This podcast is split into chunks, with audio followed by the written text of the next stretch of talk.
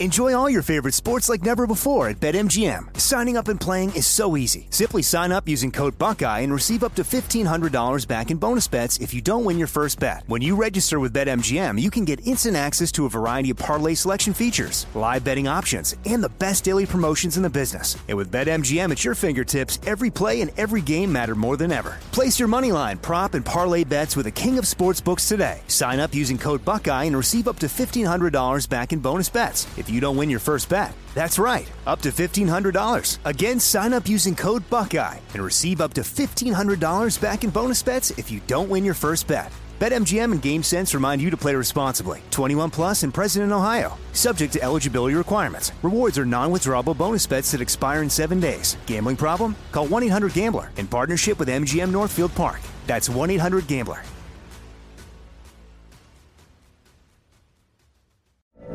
From BBC Radio 4, Britain's biggest paranormal podcast is going on a road trip. I thought in that moment, oh my God, we've summoned something from this board. This is Uncanny USA. He says, Somebody's in the house, and I screamed. Listen to Uncanny USA wherever you get your BBC podcasts, if you dare.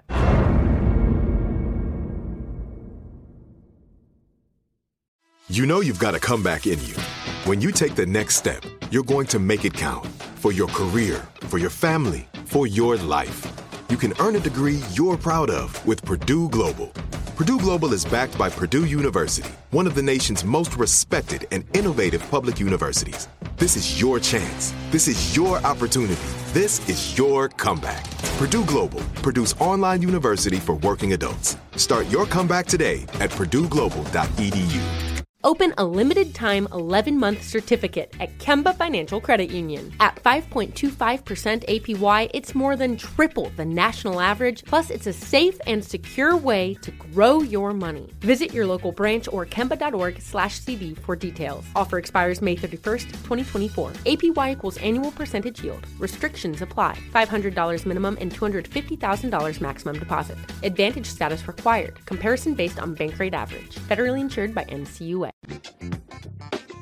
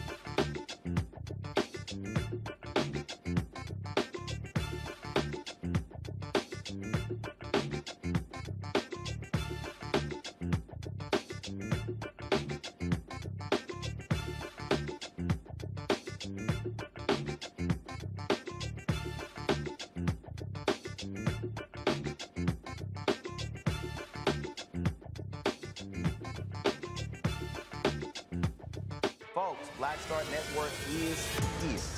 Hold no punches. I'm real um, revolutionary right now. Support this man, Black Media. He makes sure that our stories are told. Uh, thank you for being the voice of Black America, Roland. Stay black. I love y'all. All momentum we have now we have to keep this going. The video looks phenomenal. See, this difference between Black Star Network and black owned media and something like CNN. You can't be black owned media and be scared. It's time to be smart. Bring your eyeballs home.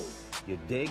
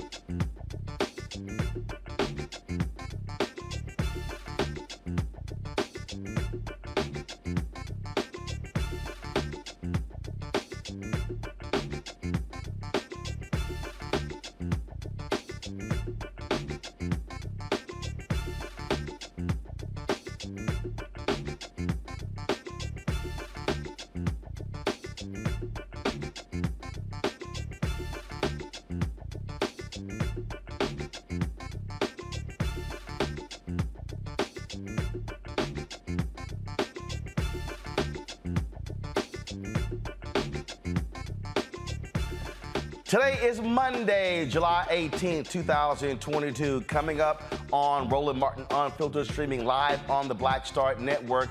Vice President Kamala Harris speaks to the NAACP National Convention in Atlantic City, New Jersey. She lays down the law when it comes to not only the issue of abortion rights, but also gun control.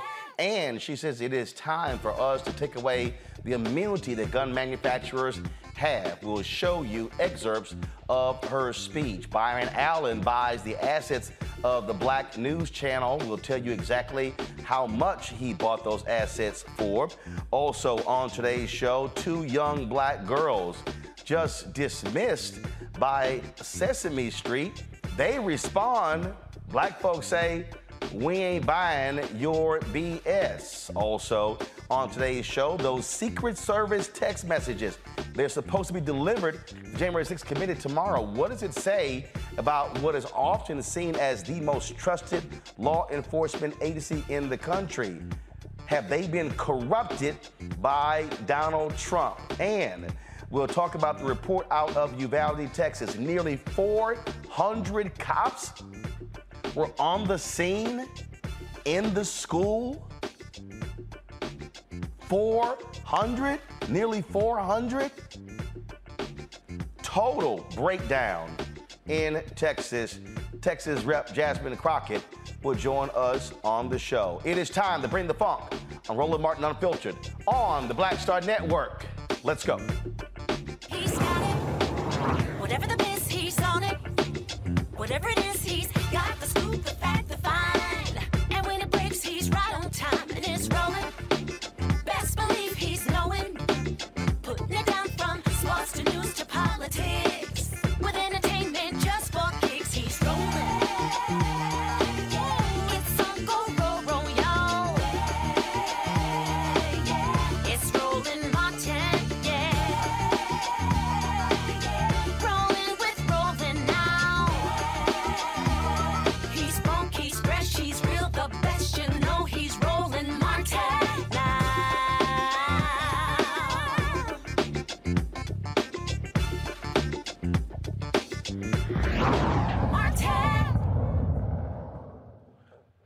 In Atlantic City, New Jersey, the NAACP held their 113th National Convention.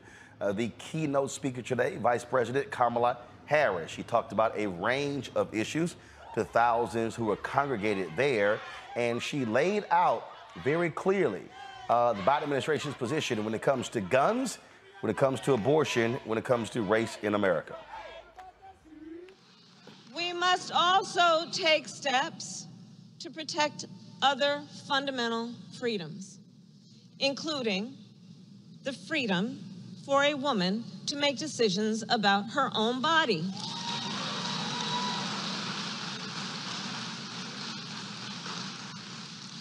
And you know, on this subject, it's important to note that to support a woman's ability, not her government, but her, to make that decision does not require anyone to abandon their faith or their beliefs. It just requires us to agree the government shouldn't be making that decision for her.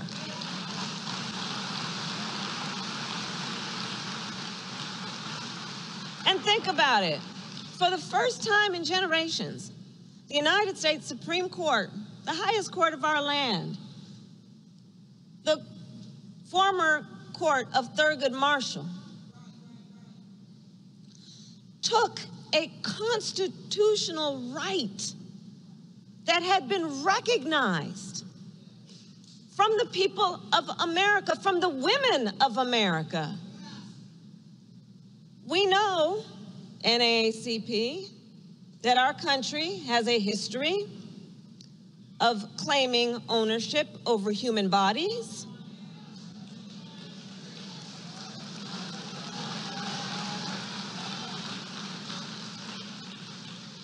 And today, extremist so called leaders are criminalizing doctors and punishing women for making healthcare decisions for themselves, personal decisions that is her right to make in consultation with her doctor, her pastor, her priest, her rabbi, her loved ones, not her government telling her what to do.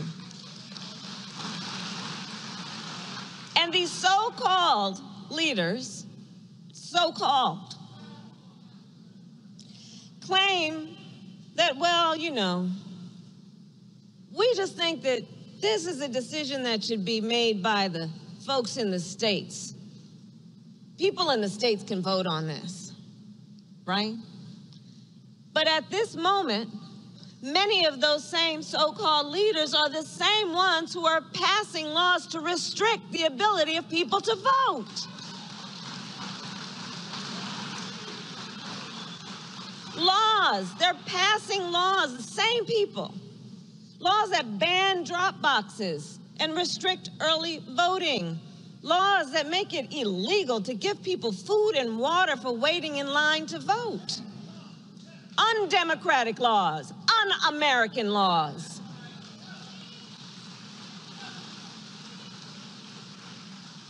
You know, I asked my team to, to you know, I remember Venn diagrams, those three circles, right? And then let's just see where they overlap. So I asked my team, I said, you know, do a Venn diagram on two circles for me. Um, and, and in particular, the overlap of states that are attacking the freedom to vote and attacking women's freedoms over their own bodies. There are 10 states that are doing both. Here's the point our freedoms are all connected. Consider the freedom to vote. The freedom to vote is the freedom that unlocks all others. Is it is a catalyst for economic justice, for social justice, for racial justice. And generations of leaders gave their sweat, their tears, their blood in its defense. So, leaders of the NAACP, together we have fought hard to move our nation forward. And yet, we must recognize there are those who are fighting to drag us backward. Extremist, so called leaders who are attempting to undermine our democracy and assault our most fundamental freedoms the freedom to be safe from gun violence, the freedom to make decisions about our own bodies, and the freedom to vote. All righty, folks, let's get into with our panel. Joining us right now, Dr. Julianne Malveaux. She, of course, uh, is the dean um, out in California, first of all, president uh, emeritus. Uh, been at college. She also dean college of ethnic studies, California State University, L.A. Makongo Dabinga, professorial lecturer, School of International Service, American University, Reverend Jeff Carr, founder of the Infinity Fellowship in Nashville.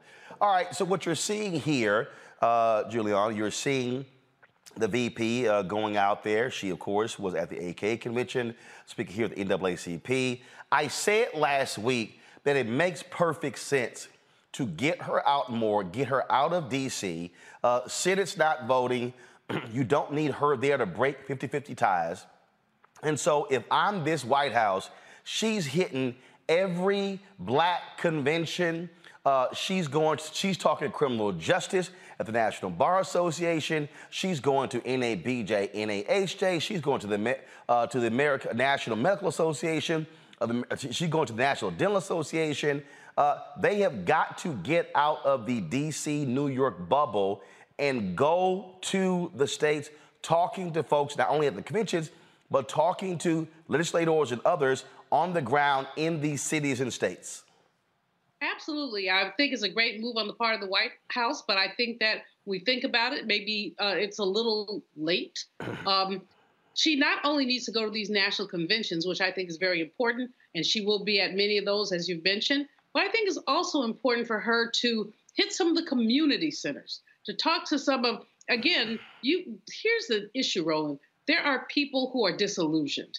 They're not going to be at the NAACP convention. They're not going to be at the Urban League convention, and certainly they won't be at NABJ or NAHJ. These are the folks who need to see her touching the people that we want to get out to vote for 2022. We're just a few months away from that midterm election. And from the numbers that I'm seeing, that we're all seeing, it's not a great thing. It's just we we don't have the momentum that we need. But you know, the vice president is doing a great job as she always does. But I wish that the White House would do as great a job about communicating message. She's an effective messenger, but it's very disheartening to see uh, President Biden take body blow after body blow after body blow, and his communications team is not fighting back. We've seen this time and again. Kamala out there, good thing. Little little bit more aggressive messaging, better thing. DNC engage, even best thing. But again, what's going on with the DNC? The thing, though, I'm a Congo that uh, when, when, I look at this, because she didn't just speak at the NAACP, uh, held um, uh, a roundtable discussion on reproductive rights with leaders there in New Jersey. Um, to me, that, that is the smart strategy. But again, it gets her out of D.C., allows them not only to speak at the national conventions, touch local leaders, but also drive me- media in those particular locales. Enjoy all your favorite sports like never before at BetMGM. Signing up and playing is so easy. Simply sign up using code Buckeye and receive up to $1,500 back in bonus bets if you don't win your first bet. When you register with BetMGM, you can get instant access to a variety of parlay selection features, live betting options, and the best daily promotions in the business. And with BetMGM at your fingertips, every play and every game matter more than ever. Place your moneyline, prop, and parlay bets with the king of sportsbooks today. Sign up using code Buckeye and receive up to $1,500 back in bonus bets if you don't win your first bet. That's right, up to $1,500. Again, sign up using code Buckeye and receive up to $1,500 back in bonus bets if you don't win your first bet. BetMGM and GameSense remind you to play responsibly. 21 plus and present in Ohio. Subject to eligibility requirements. Rewards are non-withdrawable bonus bets that expire in seven days. Gambling problem? Call 1-800-GAMBLER in partnership with MGM Northfield Park. That's 1-800-GAMBLER.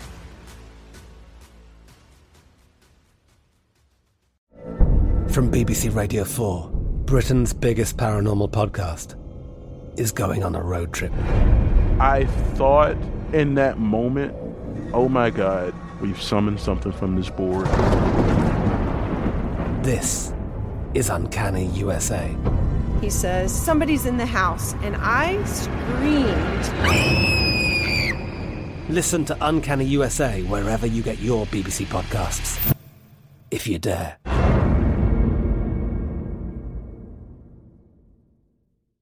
This is it. Your moment. This is your time to make your comeback with Purdue Global.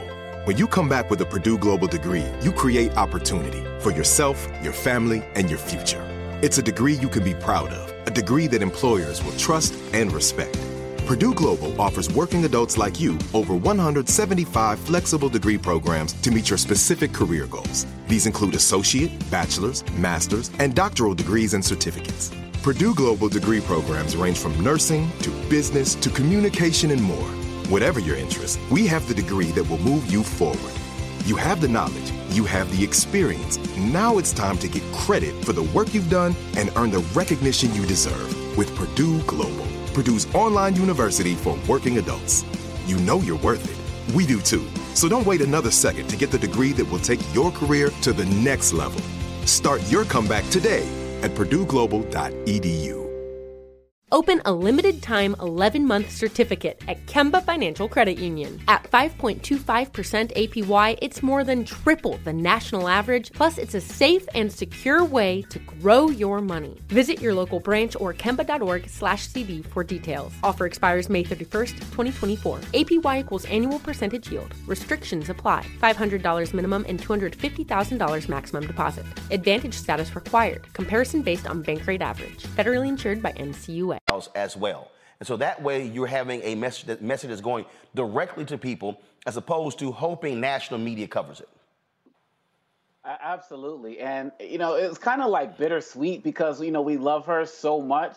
and but she's not out in the open like you've been you've been calling on this for, for, weeks, man. Remember when after they won, the like her first stop was to West Virginia to get by uh, to pressure Manchin to to vote on their legislation, and it caused all of this turmoil right within the party. And I think that she's been so restrained because the vice president has to follow the policies of the president and his moves, and Biden has been so late to respond to things. How late was he to talk about filibuster reform as relates to voting rights? How late was he to get out executive orders relating to abortion? And like he's been so behind the ball. And I feel like Vice President Harris has just been chomping at the bit, watching all of this happen. Like, yo, get on this, do this, do that. And so the fact that she's doing it now is is great. Like uh, I, I do feel like like Dr. Malveaux said, it's a little bit late, but if the pressure continues, if she stays on this track, continues to use the biggest platform and the biggest pulpit that the president and vice president have, then it's going to start to have that continued engagement from the press, from the communities. Because right now, what I'm seeing, Roland, and you know this better than anybody, I'm seeing all of these news cycles they're only they're pretty much talking about 2024 in the presidential election like 2022 was a done deal. Yep. And with with pressure from Vice President Harris getting out there and speaking like she does and knowing the facts and knowing the courts and knowing all of these things, she can really start to sway people to start to really say, "Hey, we're not done yet. Hey, more work to do. Hey, we still got to put some more pressure on in a way that President uh, Biden just has not been doing on a consistent basis. So it's great to hear her, but like you said, we need to see a lot more and not just this summer season. When folks come back in the session, she needs to be all up in it, just like she's doing right now. And look, Jeff, uh, the White House has been very careful when it comes to COVID, uh, taking the necessary precautions, things along those lines. But the reality is, other groups are meeting. Uh, they should be having, uh, I dare say, weekly town halls in critical battleground states. They should be taking Air Force One or Air Force Two and having town halls with voters, with the public in Wisconsin, in Pennsylvania, in, uh, in, uh, in Georgia, in North Carolina, in Florida, in Pennsylvania. Again, those Ohio, those states where they're going to need to pick up wins uh, in, in the Senate races. That's, that's, how, that's how you actually do it. Be willing to take folks on when it comes to the issue of inflation, of gas prices. In fact, uh, I want to show a tweet, uh, and this, uh, this was a little bit earlier. Again, of course, it's no shock that you don't see uh, Fox News or Fox Business talking about this. Why? Because uh, things have changed. Now, how often did we have to deal with these people, Jeff, who were yelling, hollering, and screaming constantly about gas prices? Well, uh, President uh, President Biden actually uh, issued a uh, put out a tweet. let me see if I can pull up on this phone over here, uh, talking about how gas prices have dropped.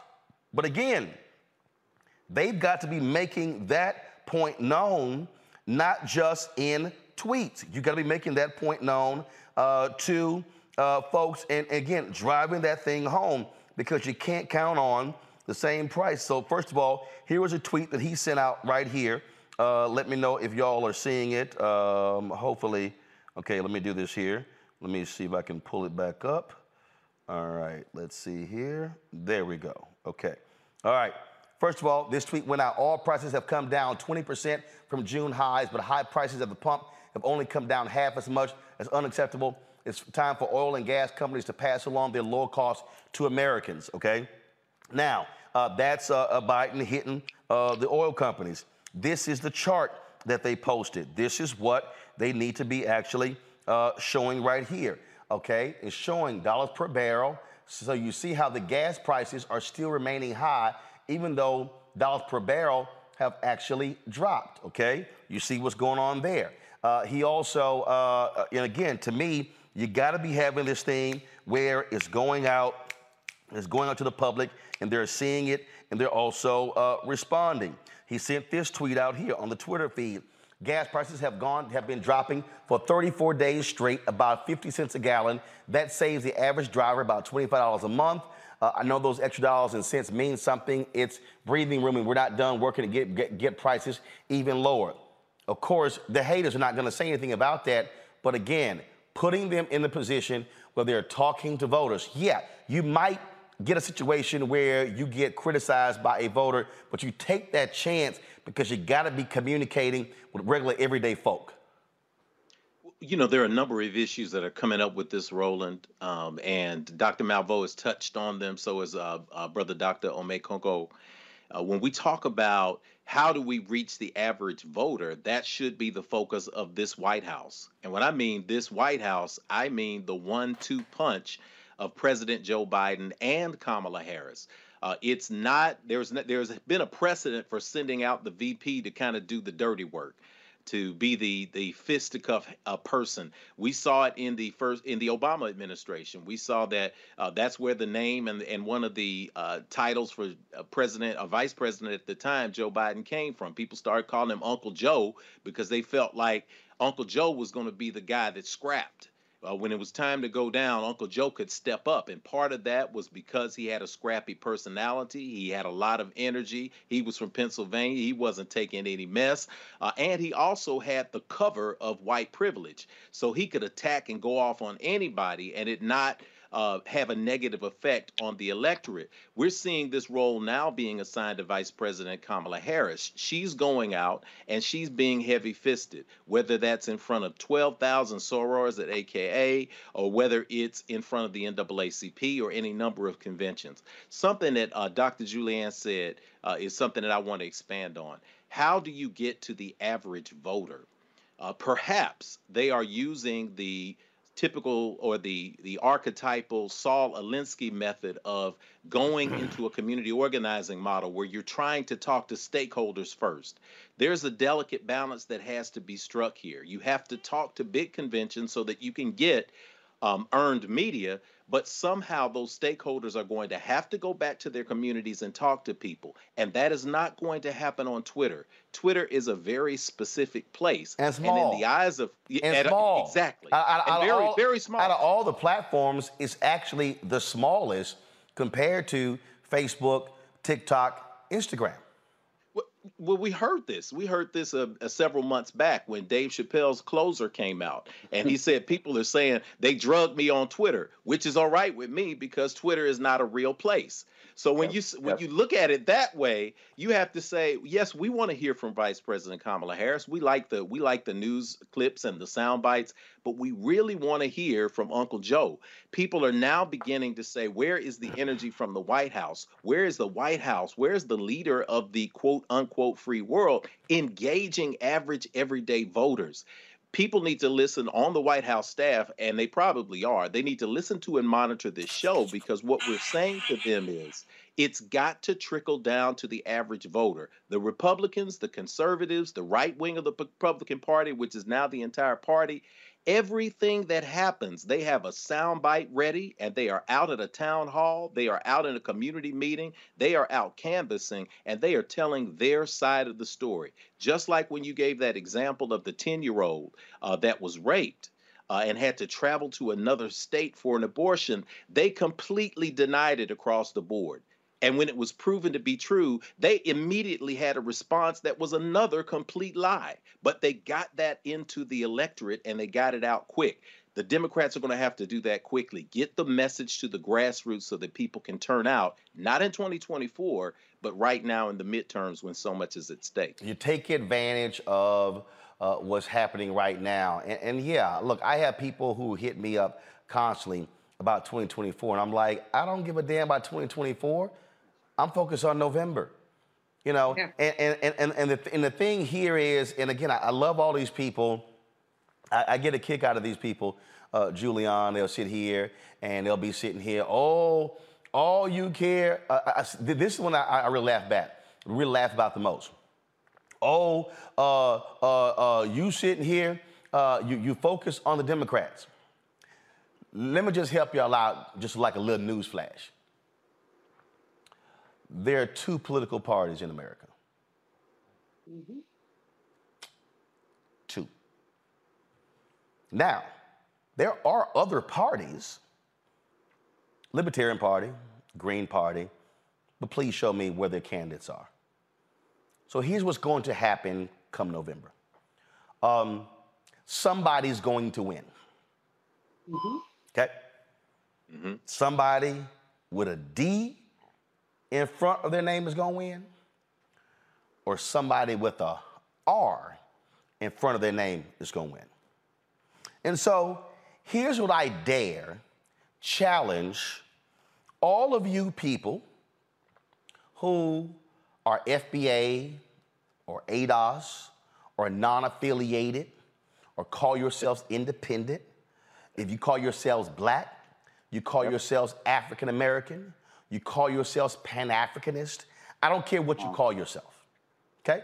I don't care what it is. So I'm including everybody gay, straight, transgender, Christian, Buddhist, Hindu, atheist, Muslim, man, woman, everybody in. I, I'm putting everybody in this loop. This is what I want to ask you very simple. What are the five most important things do you care about? Mm. And where does the person who's running stand on those five things? Yep. I, see, here's the deal. I'm not telling you to vote for a Democrat or Republican. What I am telling you is this is what I know as a fact. I know as a fact that not a matter of fact, let me just go ahead and show y'all this because just in case y'all say it's rolling. okay, just in case y'all try to say, well, that was him. Mm. If if I recall, if I recall, when I pull this thing up, when they were talking about gas prices, when they voted, when they voted in the House uh, to when it came to gas prices, not one Republican voted to stop mm-hmm. oil companies from hiking prices, price gouging. Mm-hmm. Not one. if I recall, Omekongo, the week after 10 black people were shot and killed in Buffalo, New York. Tell it. Every Republican except one voted against a domestic terrorism bill that dealt mm-hmm. directly with the shooting of 10 black people yes, in Buffalo, New York. If I recall correctly, Jeff, 47 Republican senators voted against advancing that bill forward. Mm-hmm. Y'all, I'm not telling you who to vote for. Mm-hmm. I am offering you factual information that happened. It, if I recall correctly, Julian, there was a bill that recently came up um, condemning ne- neo Nazis um, in the military. Let's see. Neo Nazis in the. oh, hmm. Hmm. Hmm.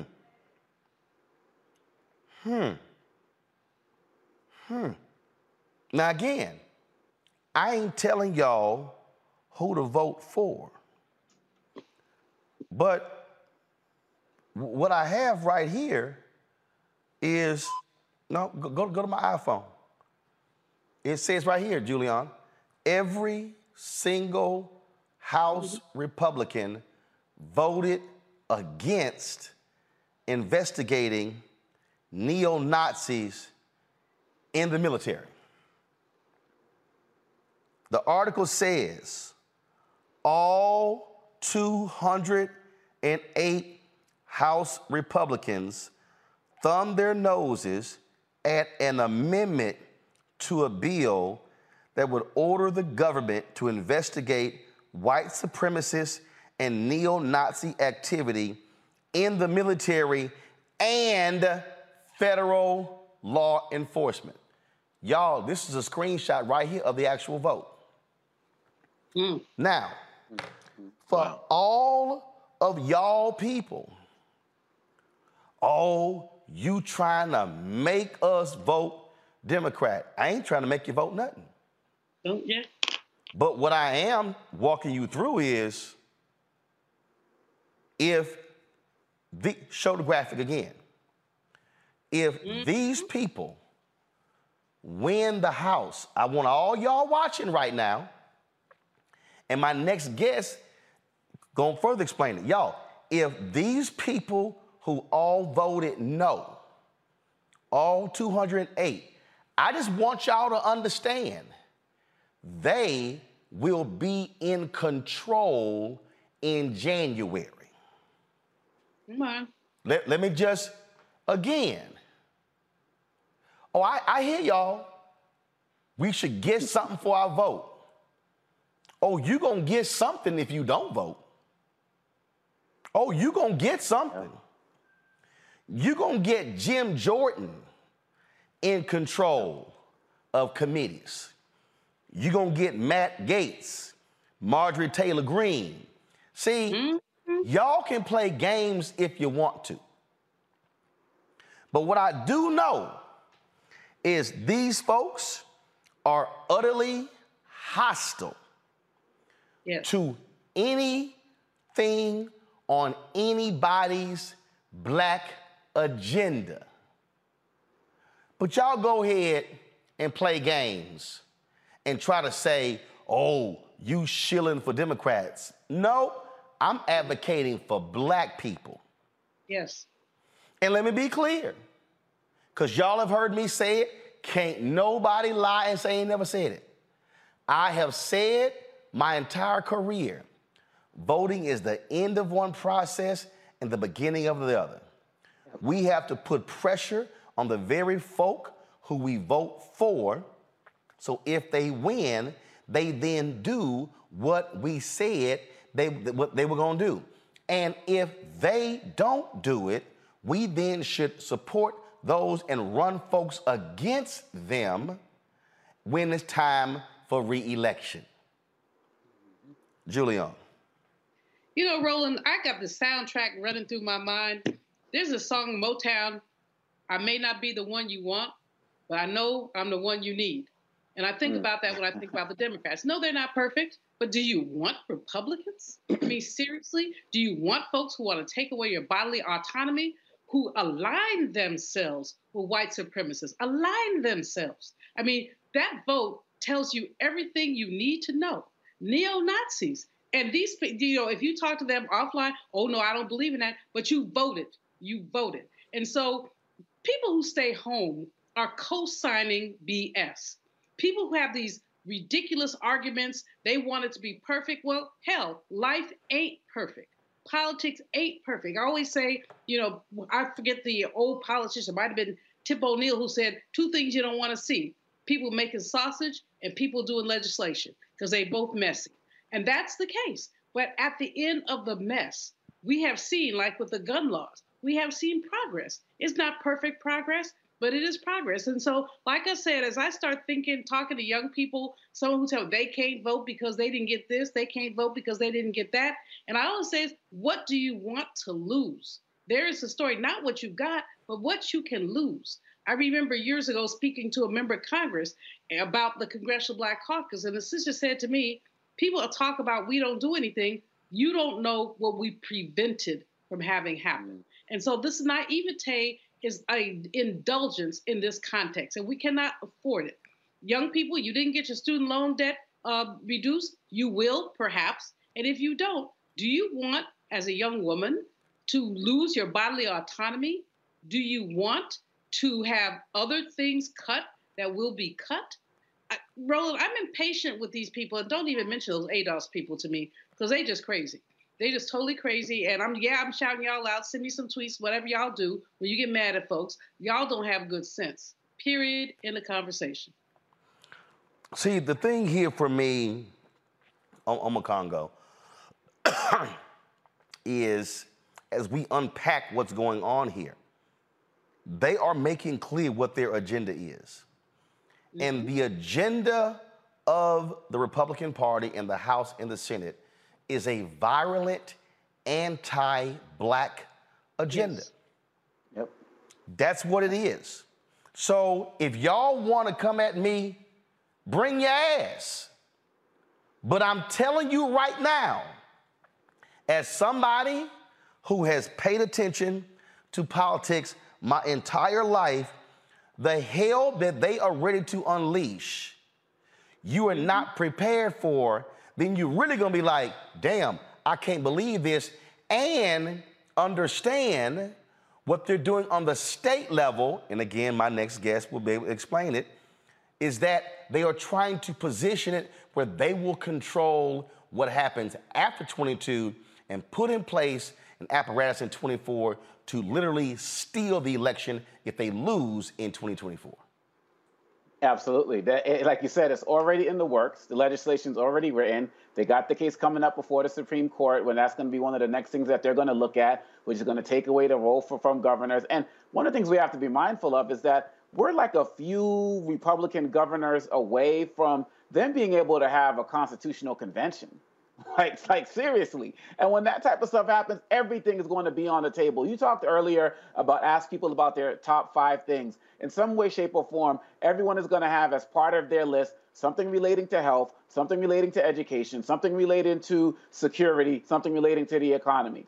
And with these votes that have been taken at every juncture, the Republicans have shown that they favor big oil companies, so they have no problem with higher gas prices. They favor not supporting schools that, that aren't private schools, basically, at the end of the day. They also have hinted through Justice Clarence Thomas that, hey, it's cool to come for gay marriage. It's cool to come from, I know, I don't know Clarence Thomas is going to feel about it, but come for interracial marriage because they're attacking the right to privacy.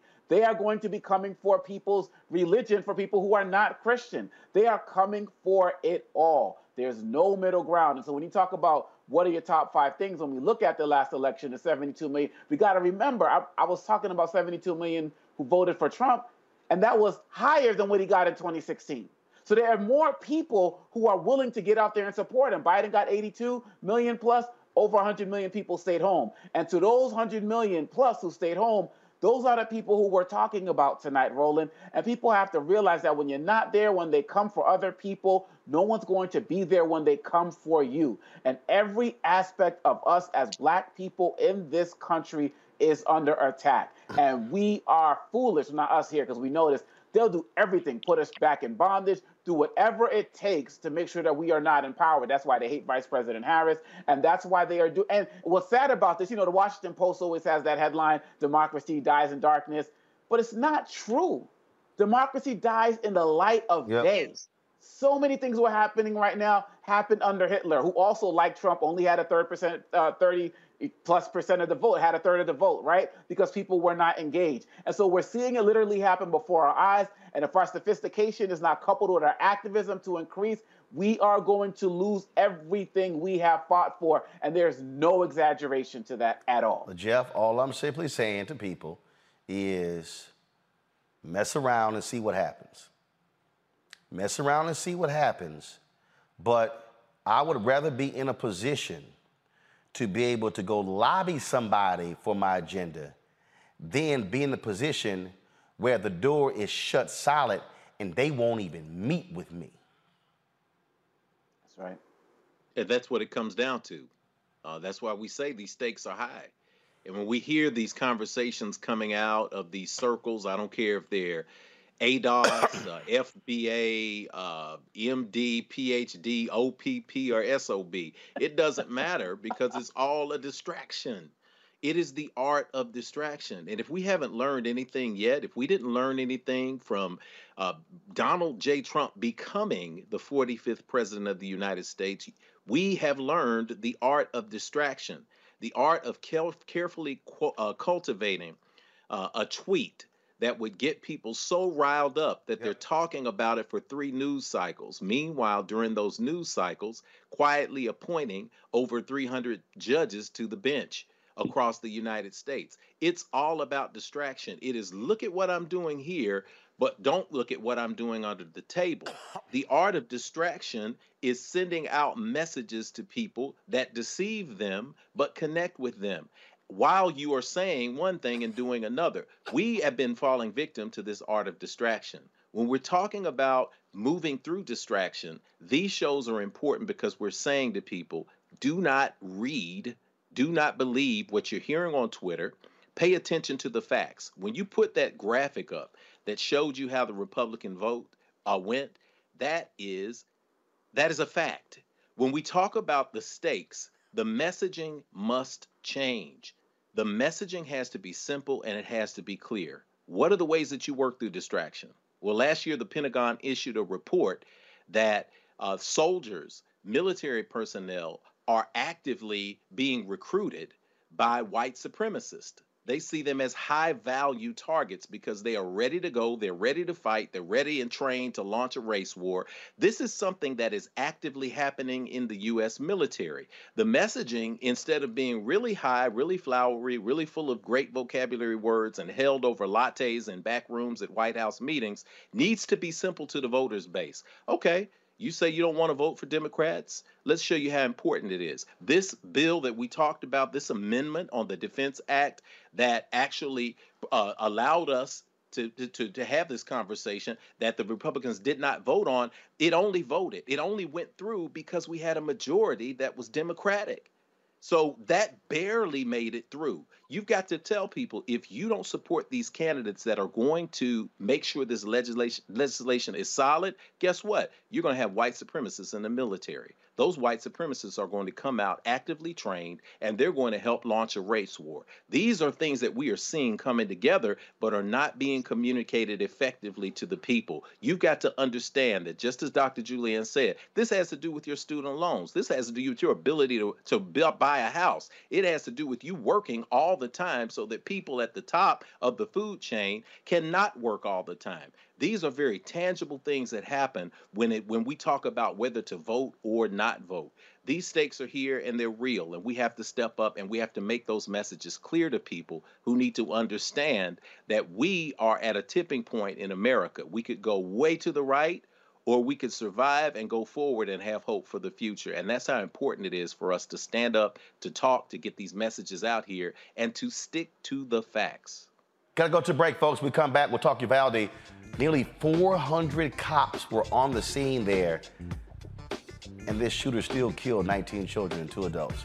You're watching Roland Martin Unfiltered right here on the Black Star Network. I'm Deborah Owens, America's Wealth Coach, and on the next Get Wealthy, have you heard that it's not how much you earn, but how much you keep that matters? Well, the secret to building wealth could be hidden in our tax code. That's right. Joining me on the next Get Wealthy is someone who calls herself the gatekeeper to the IRS. And she's going to be sharing the secrets and strategies you need to know, whether you're a business owner or an individual, how you can get wealthy. That's right here, only on Black Star Network. Sexy to me is the exact same. Enjoy all your favorite sports like never before at BetMGM. Signing up and playing is so easy. Simply sign up using code Buckeye and receive up to $1,500 back in bonus bets if you don't win your first bet. When you register with BetMGM, you can get instant access to a variety of parlay selection features, live betting options, and the best daily promotions in the business. And with BetMGM at your fingertips, every play and every game matter more than ever. Place your money line, prop, and parlay bets with the king of sportsbooks today. Sign up using code Buckeye and receive up to $1,500 back in bonus bets if you don't win your first bet. That's right, up to $1,500. Again, sign up using code Buckeye and receive up to $1,500 back in bonus bets if you don't win your first bet. BetMGM and GameSense remind you to play responsibly. 21 plus and present in Ohio. Subject to eligibility requirements. Rewards are non-withdrawable bonus bets that expire in seven days. Gambling problem? Call 1-800-GAMBLER in partnership with MGM Northfield Park. That's 1-800-GAMBLER.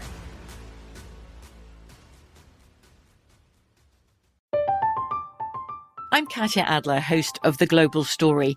Over the last 25 years, I've covered conflicts in the Middle East, political and economic crises in Europe, drug cartels in Mexico.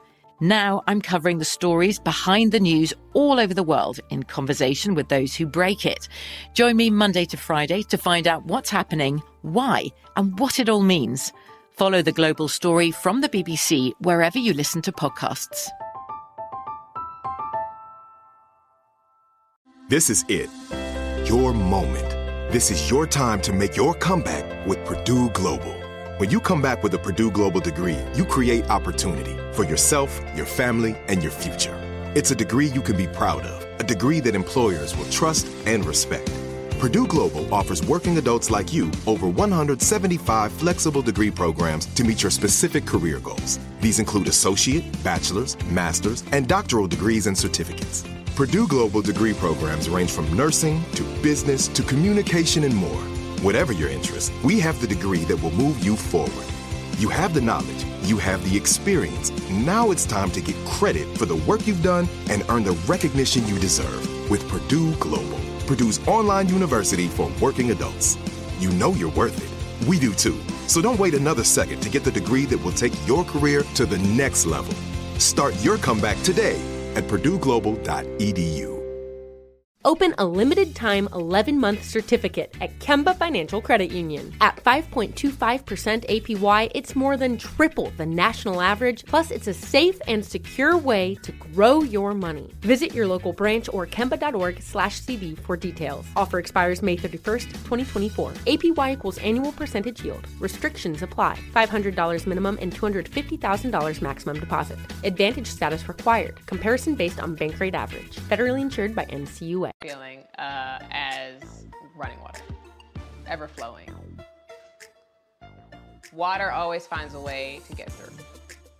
And so when you know that you're sexy, uh, there are no questions about it. It is an ever flowing emotion, it is an ever flowing feeling. Mm-hmm. When you question it, though, you stop the water. Mm. I, I actually I struggle with this a lot, mainly because I've been told what sexy should look like, what it should feel like. As a model who did Sports Illustrated, you're told that this is what sells sexy, but then you travel the world and what's sexy to one person is not sexy to another person. Um, I'm more of a mindfuck kind of person. Uh, how can you how can you stimulate the brain? Mhm. To me, that's that's sexy.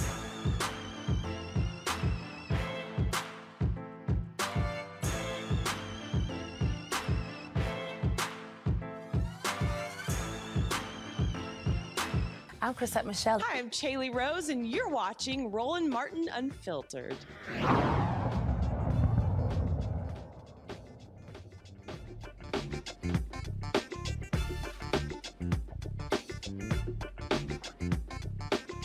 Folks, uh, listen to these words that were in a Texas House report uh, showing how pathetic the response was in Uvalde, Texas.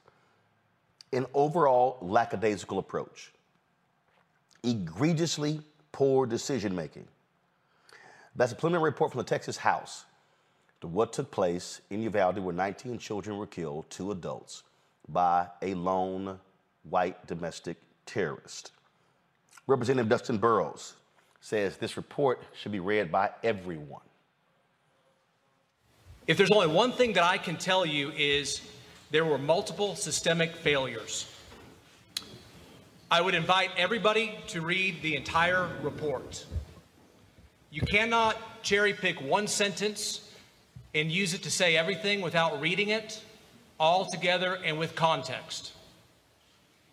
But if we need a simple phrase to describe what the report says, again, I would tell you multiple systemic failures.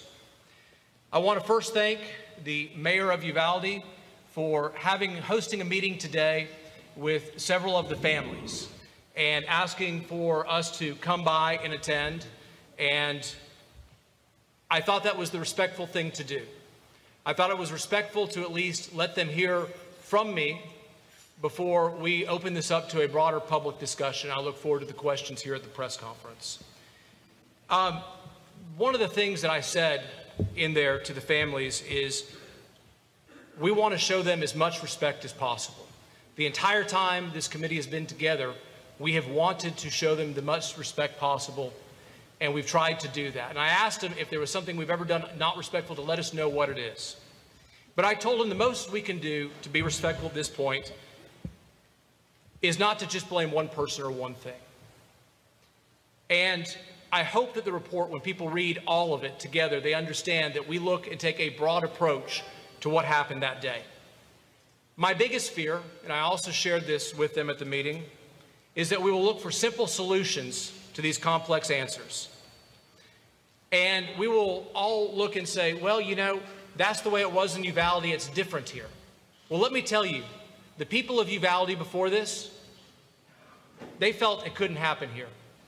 They felt that. That's the false sense of security I worry about. I think some of the same systems that we found here that failed that day are across the entire state and country. And I do not want to say because of one thing or one person here, it could not happen elsewhere. I think that's a disservice and not the respectful thing to do. Joining us now is Texas State House Representative Jasmine Crockett. Glad to have you back on Roland Martin Unfiltered. You know, it's interesting listening to him uh, talk about what took place. Folks thought it couldn't happen there. Um, I remember that initial news conference. All Governor Greg Abbott, the mayor, they were all ticked off at Beto O'Rourke for challenging them. Looks like Beto was the one who was right. These folks have been lying to us.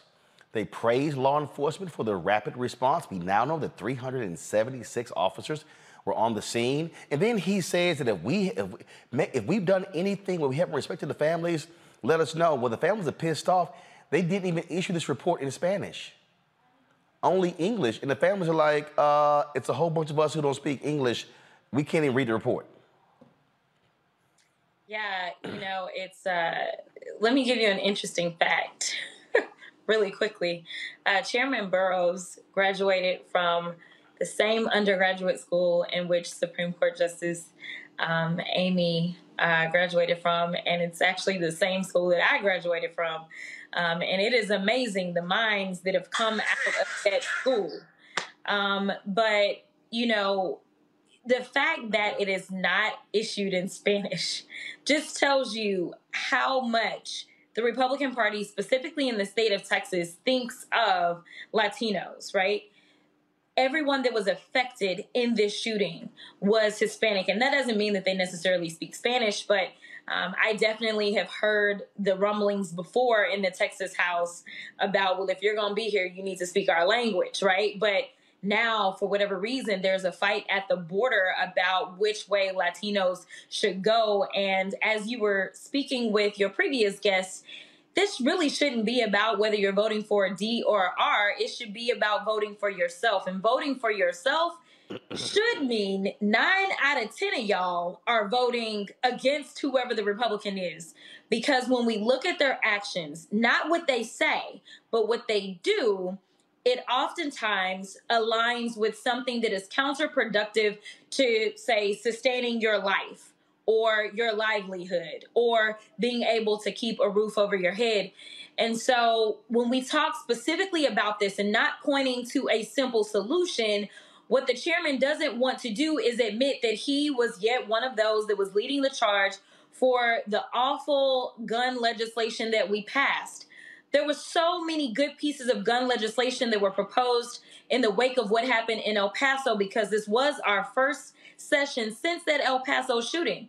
But instead of coming up with some of these red flag laws that we proposed, um, instead of doing something like a waiting period, instead of say raising the age for someone to buy a firearm, because I do want to be clear that this gunman lawfully purchased this firearm. Now, there are those that say, you know what? Bad people are going to do what bad people want to do. That may be true. I'm not going to argue to the contrary on that. But what I can say that as a lawmaker, I am supposed to make it as difficult for the bad guy as possible, as difficult for those that are struggling, say, with a mental break, which I think that the Republicans oftentimes are arguing a mental break just to go ahead and deflect from the fact that they are not doing their jobs. Um, we need to get tighter on guns in this country, period. And the idea that if we put more guns out there, then we will be safer. I think that this report stands to prove that wrong because as trained law enforcement officers, almost 400 of them, we had in action. So what do you think is going to happen with a civilian? Again, if we really examine this, I mean, we saw the constant uh, efforts by folks not to release the video. They did not want to share information. They did all they could. I mean, so you had law enforcement and state officials working against the public. And remember, the initial report oh, the Uvalde Police Department and the school district failed. That's 15 cops. It was 90 state law enforcement officers on the scene. Greg Abbott has to answer to this too. Oh, absolutely. But they're not going to. You say he has to, right? The idea is to just ignore this. The fact that I want to say this report was released on Sunday? Like, I mean, come on now. Now, Roland, you know about the news cycle, right? So, you know, everything about this is let me sweep it under the rug, but let me pretend as if I have done something, right? It's like, I want to say I'm doing something, but once again, when we look at those actions, it's the the inactions that we should be looking at um, under these circumstances. Because if the governor really cared to do something, then he would have called us back into session. We know that he didn't have a problem with calling us back for voter suppression, but when we're talking about the death of these folk in Uvalde, he doesn't want to call us in. Now, y'all have issued this long report, but what we gonna do with the report? The report ain't nothing but paperwork. That's all it is. We can't get any new laws unless we're in session. How do we get into session unless we're in a regular session? Well, the governor has to call it. When he calls it, he has to set out what that agenda is going to be. And the first thing that we would need to do is we would need to roll back the law that they just passed, which they don't want to do. We would need to raise the age on purchasing a firearm, which they don't want to do. We would need to do something as it relates to assault weapons. They don't want to do anything on that. So, guess what? What they are counting on is people forgetting come November 8th. What they are counting on people forgetting when they get into session and not showing up in Austin. They are counting on the fact that we always forget. And then they are also counting on the fact that they like to play on people's emotions. Y'all were just talking about it. You know, we just had the state convention for the Democrats here in Dallas this weekend. And sadly enough, I issued a um, speech on the main stage. And most people have been very positive. And I did receive a message saying, Your message wasn't really you. No, my message really was me. The difference is, yes, everybody knows that I will call out Democrats. I will call out right and wrong. It, it's not really about party for me. But at this juncture, the team is set. The, the board is made. And there is only one choice. So, yes, I have a very unifying message in this general. And that is the only message that you will find out of me is one that says, hey, this is this is life or death, specifically in Texas. Right now, we just got a warning about our water um, and not using consuming so much water because we're having water issues.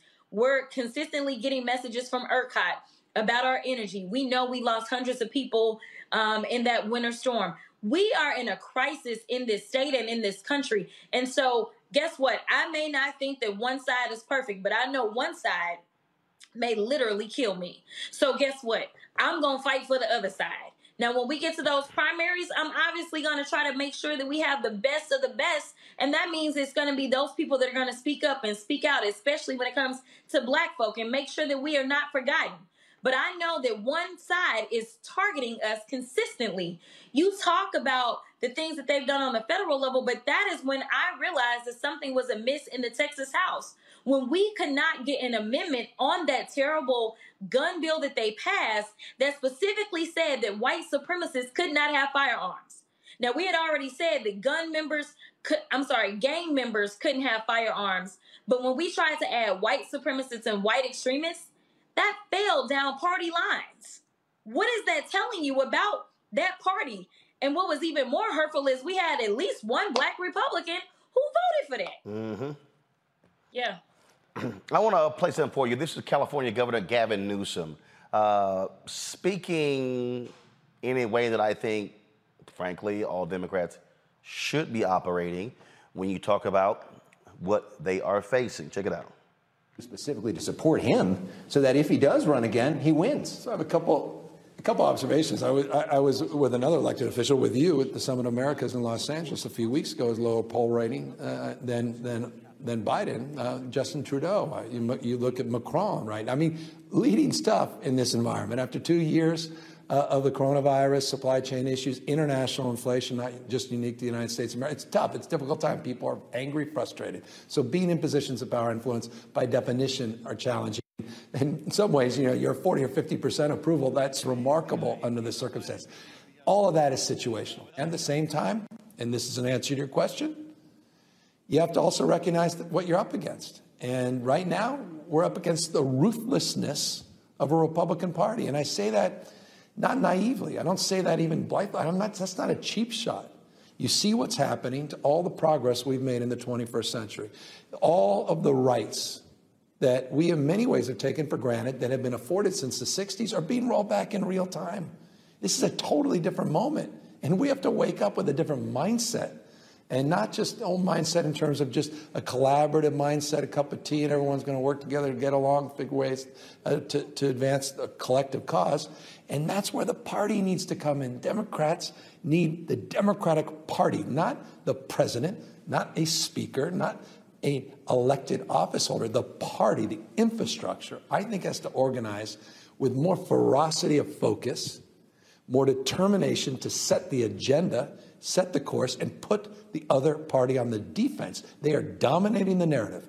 The facts aren't on their side, but they're dominating the narrative. And in this world right now, you dominate the narrative, you win. And that's what I'm worried about, and that's what I'm expressing. So, what is the narrative that Democrats should be saying, and, and how should they be going about that? Well, forgive me. I mean, I think it's nice to know as a taxpayer that the state of California did the opposite of what Alabama. I think they opened a big prison with their stimulus money, and we're opening college savings accounts for three and a half million people. I think maybe a positive alternative agenda is expressing that as a value proposition. And I bet 99% of people listening right now, if anyone is listening, didn't know that. Sounds logical to me, Jasmine. No, absolutely. Um, I have been quite frustrated.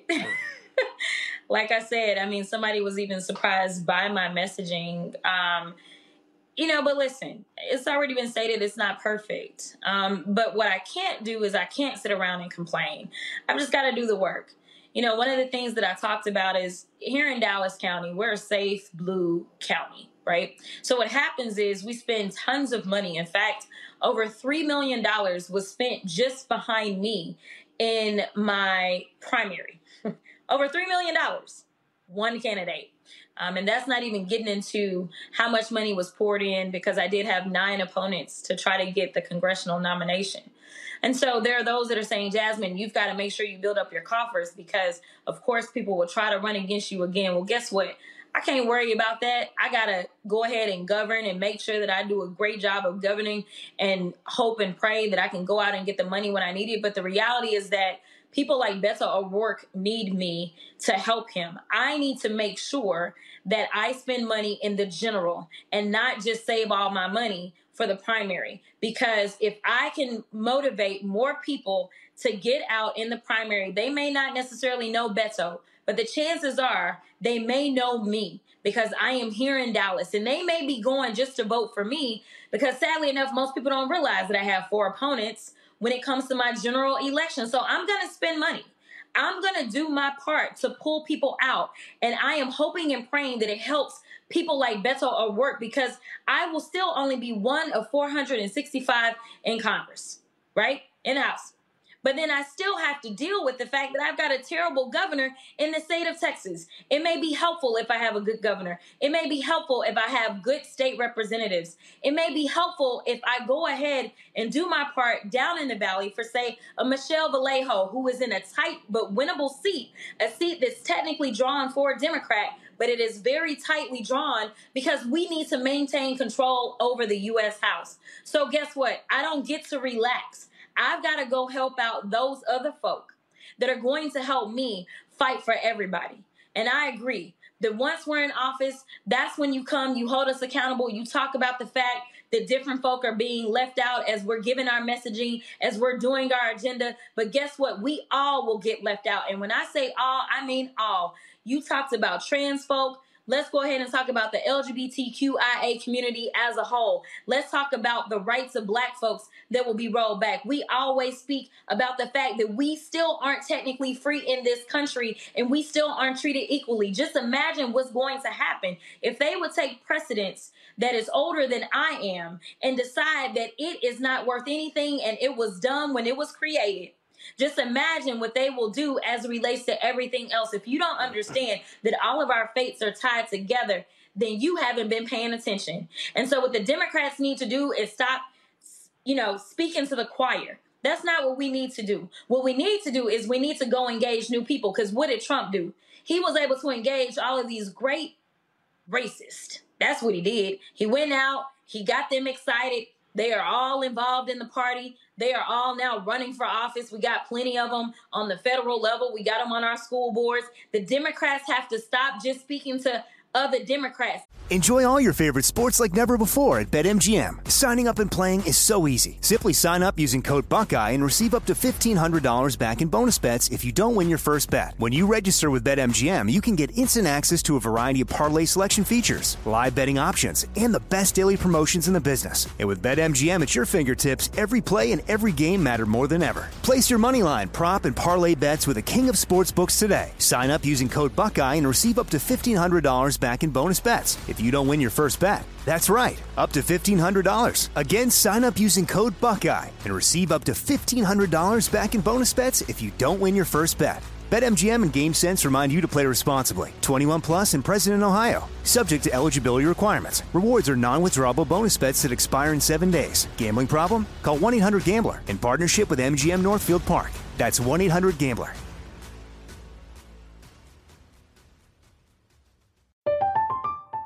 I'm Katya Adler, host of The Global Story. Over the last 25 years, I've covered conflicts in the Middle East, political and economic crises in Europe, drug cartels in Mexico. Now I'm covering the stories behind the news all over the world in conversation with those who break it. Join me Monday to Friday to find out what's happening, why, and what it all means. Follow The Global Story from the BBC wherever you listen to podcasts.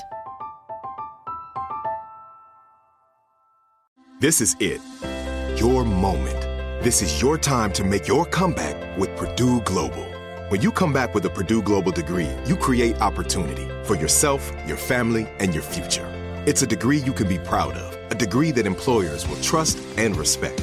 Purdue Global offers working adults like you over 175 flexible degree programs to meet your specific career goals. These include associate, bachelor's, master's, and doctoral degrees and certificates. Purdue Global degree programs range from nursing to business to communication and more. Whatever your interest, we have the degree that will move you forward. You have the knowledge, you have the experience. Now it's time to get credit for the work you've done and earn the recognition you deserve with Purdue Global, Purdue's online university for working adults.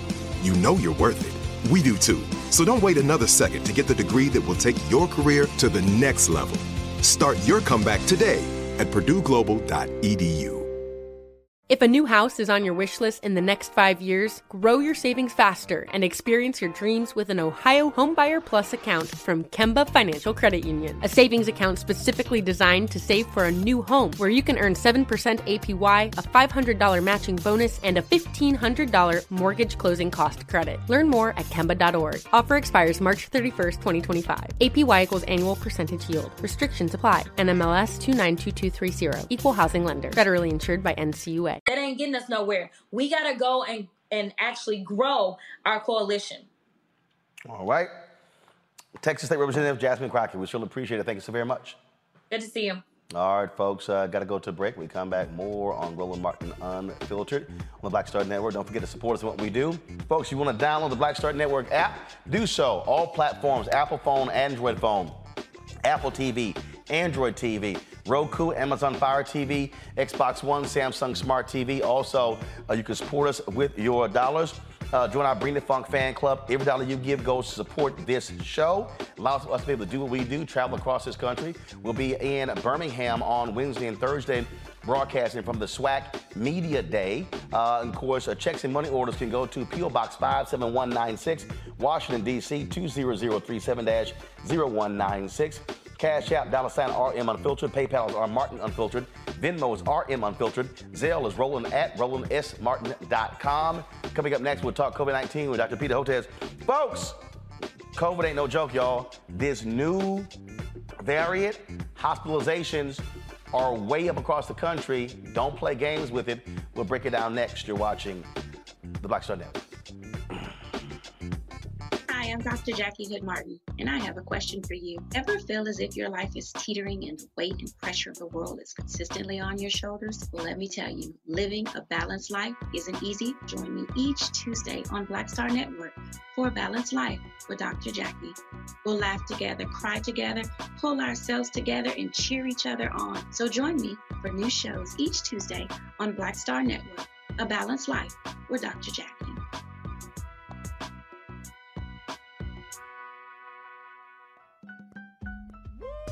We're all impacted by the culture, whether we know it or not. From politics to music and entertainment, it's a huge part of our lives, and we're going to talk about it every day right here on The Culture with me, Faraji Muhammad, only on the Black Star Network.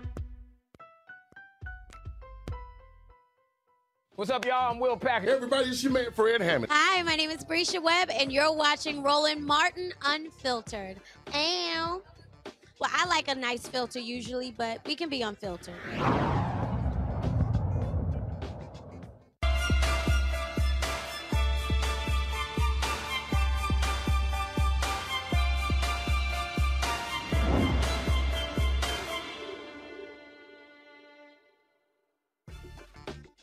Folks, um, seriously, we've been dealing with COVID 19 for two years. Now we got to deal with this damn thing called monkeypox. Are you serious? Um, look, I know folks have been uh, walking around, no mask, things opening up, but the reality is we are seeing with this new uh, COVID strain how, how it is, um, of course, hospitalizations are going up all across the country. We're not seeing, though, the same intensity uh, when it comes to testing, when it comes to protection. Dr. Peter Hotez, he's, of course, Texas Children's Hospital uh, virologist. Uh, of course, you, you heard him. He's been on the show before. Uh, Doc, glad to have you back on the show. My goodness, uh, it's a whole lot that's happening. Yeah, that's right, Roland. A whole lot that's happening, and a whole lot of it is going unrecorded and unseen, both for COVID 19 uh, and for monkeypox. Let's see if I can break it down. I mean, for, for COVID 19, you know, so everybody's doing home testing, home antigen testing, which is actually a good thing because people are knowing when they're infected and know when they're at risk of transmitting the virus to their family members or their friends. The problem is those numbers are not getting reported to the state health departments and to the um, to the federal government, so they go unrecorded. So when you look at the graphs, what you see is a bump when in fact probably the number of new cases is as high as anything we've seen in the past, probably as high as the Omicron wave, you know, more than maybe a million new cases a day. So for every one case that's getting recorded, there's probably seven to 10 that are going unrecorded. So the official numbers are 135,000 new cases a day in the country. It's probably closer to a million or more. The one thing we do know is the hospitalizations, as you correctly pointed out, are going up around uh, 20% over the last two weeks. And we're going back over 400 deaths a day. And okay, it's not the 2,000 deaths that we've seen earlier, but 400 deaths a day still means COVID 19 is the leading cause of death in the United States of America. So we've got to really take this seriously. Uh, and look, I mean, you talk about taking it seriously. I was at uh, Essence Festival in uh, New Orleans. A lot of folks came back from that uh, with COVID. Thankfully, I didn't. A couple of my staffers did. I was in LA um, the following weekend uh, for Richard Roundtree's 80th. And I, I, came back, and it was last week I was recording my audio book, and man, all of a sudden I, my, my allergies sort of kicked up Wednesday and Thursday, and then I felt it. So I took a COVID test on Thursday, negative. Took a COVID test on Sunday, negative. But what's so crazy is, it's like e- even normally if we're getting a cold or we're sitting here getting uh, allergies, you begin to freak out like, Jesus, am I getting COVID for the third time? Uh, and so uh, it's just it's just it's just one of those things. And look, I mean, I keep literally I got like eight home home COVID uh, uh, home tests there uh, because you you got to stay frankly prepared. Uh, when when on all certain things happen with your body, you're like, okay, is this allergies? Is it a cold? Is it the flu? Or is it COVID? Yeah, I mean, here here's the single most impactful thing I think you can do, and and I appreciate your inviting me to come on because there is an important message here. What we know is that the vaccines are not holding up as well as we'd like in terms of both preventing against infections and preventing even against hospitalizations and emergency visits unless you keep up with your boosts. So that is the most important take home message. You know, the unfortunately, for reasons I've never understood, the Centers for Disease Control still calls two immunizations with the mRNA vaccines full immunizations. And once you're more than a few weeks out of your second immunization, you're still vulnerable. So what that means so is like like what's the you- distance? Really? look, So so I've had three. So how how what was the what should be the distance between or months or weeks whatever from when I got my third one to get my fourth one? Mine was delayed because when I got COVID the first time, I got the antibodies and I couldn't get my booster until 90 days had passed. So when did you get your third immunization? Hell, I don't know. Let me look it up. I don't know, Doc. Just roughly, was it? No, I don't know. Sep- I don't- last September. I, I got no, no, no, no, no, no, no. This was much more recent. I got um because I got COVID in December. I got my third booster in April, I think. Uh, first of all, uh, luckily I got You're- my. you're- so you're getting close because yeah, I'm looking it up. I got it right here. Keep going. Keep talking. I'll pull it up. once you're more than four months out, get your booster. Um, and and here's why. Um, So here it is. I got my third dose uh, May 13th. Okay, so you you can kind of hold off a little bit, but not too much longer. Like what's a little bit? A month? For well, uh, so I would say you know four, three four months after your last boost. So um, if you got boosted in May, remember you also got a case of COVID, which almost acts like a single immunization. Well, I got the I got So- COVID twice. I got COVID in December, and I got Uh-huh. it again in May. I got it in May before I got my third booster. Oh, you got the well, you got COVID in May and a booster in May. Yeah. Oh, okay. Yeah, you're you're probably good until um, August or September. Cool. Um, but but but most but you know, but only the two of us. You know, if you look at the American people, it's just about only the two of us that are keeping track of this stuff. That's the problem. Um, and so, too many Americans are thinking if they got two immunizations, that's adequate. And now we had some data come out from the Centers for Disease Control last week that says if you, for instance, even if you got a single boost and you're more than uh, four or five months out, what that means is your protection against hospitalization went down from 75% to 55%. That's why you got to get that second booster. And here's here are the numbers. Roughly only about 30% of the US population has gotten their single booster, meaning their third immunization, like you got. And I got my second immunization, but very few Americans have done that. So it's really important to be mindful of the fact that if you've only gotten two immunizations, get your booster. And if you've gotten your booster and you're more than four months out of that booster, get your second booster. And that is what's going to keep you out of the hospital uh, more than anything else. And and, and again, I, I, I'm I'm just trying to warn our folks. Look, man, you can't play with this thing. You don't know how how this thing move, how moves, how it shifts. You don't know. Uh, again, once you you've gotten COVID, what happens? You know, down the road, things along those lines.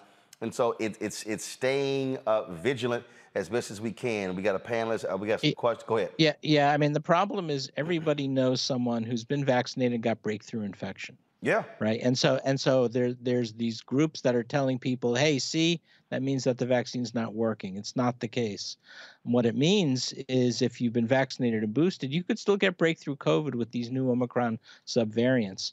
But you know what? It means that you're going to be doing Zoom calls from home or, or calling friends from home uh, rather than being in the hospital. And that's the game changer is that if you keep up your boosters, um, uh, it, there's a, you're far more likely to be um, hospital, less likely to be hospitalized or go to the ICU or worse, or go to the emergency room. Let's go to uh, Omekongo. Your question, Dr. Hotez, first. Yes, uh, thank you, Dr. Hotez, for your continued expertise and leadership uh, in this area. I've been following you for a very long time, and it's greatly appreciated. My question comes to you as a parent. I have a rising junior, freshman, and second grader, and I want to know what your thoughts are as we're going into the fall. What do you think schools should do to be more proactive?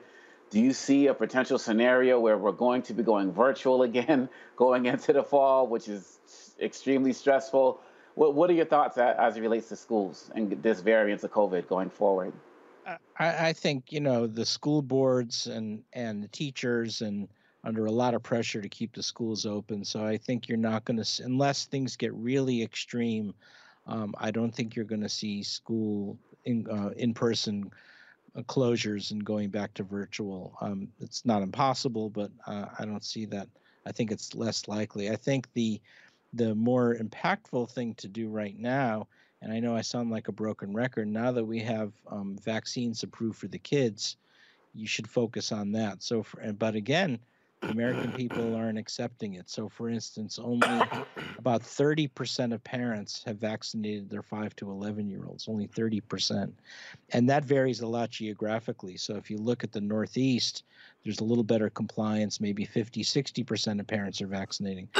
but, you know, you you know, down here in the South, and, and Roland, you know, Roland and I are both mm-hmm. now, you know, we're both uh, Houstonians um, the acceptance is really low. So in Louisiana, for instance, Mississippi, only 11% of parents have vaccinated their 5 to 11 year olds. So really low.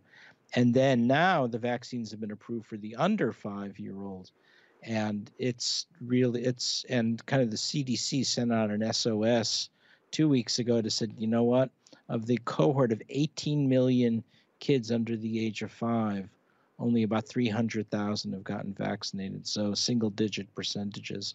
So we have a lot of work and advocacy to do to convince parents to vaccinate their kids. Uh, let's see here as I uh, again fight this cough from the allergies. Uh, let's see, Julian. Uh, doctor, again, thank you so much for your work and for the enlightenment that you're sharing with us.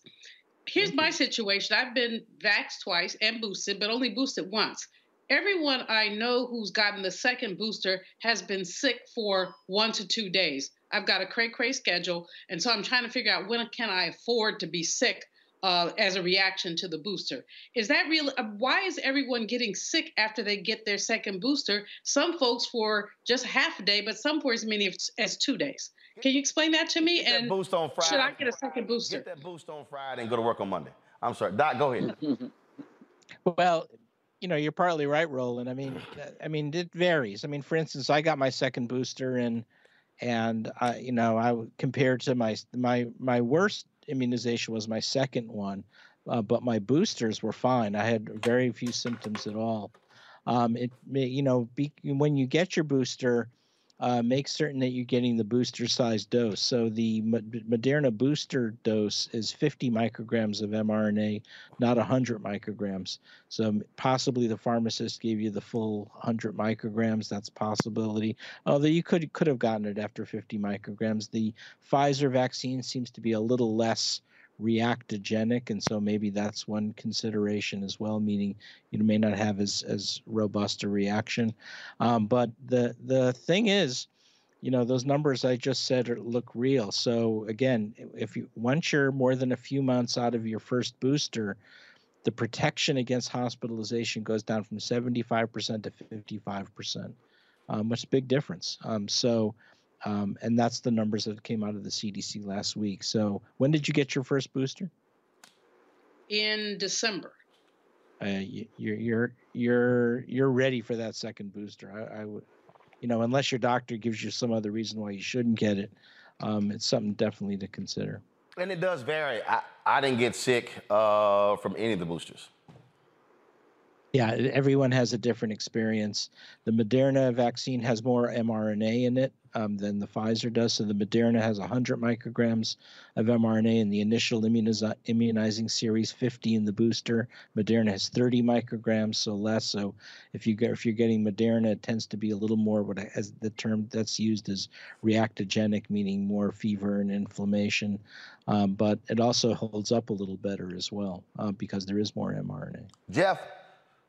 Uh, yes, Dr. Hotez, thank you so much. Uh, I am part of the Stepchildren Nation of vaccines. Um, I got the one-shot J and J, uh, and we got that in our family. Uh, we went over a year, uh, had absolutely no problems, had no issues. I got sick. I, I felt sick about 30 minutes after I got the shot, and then it went away.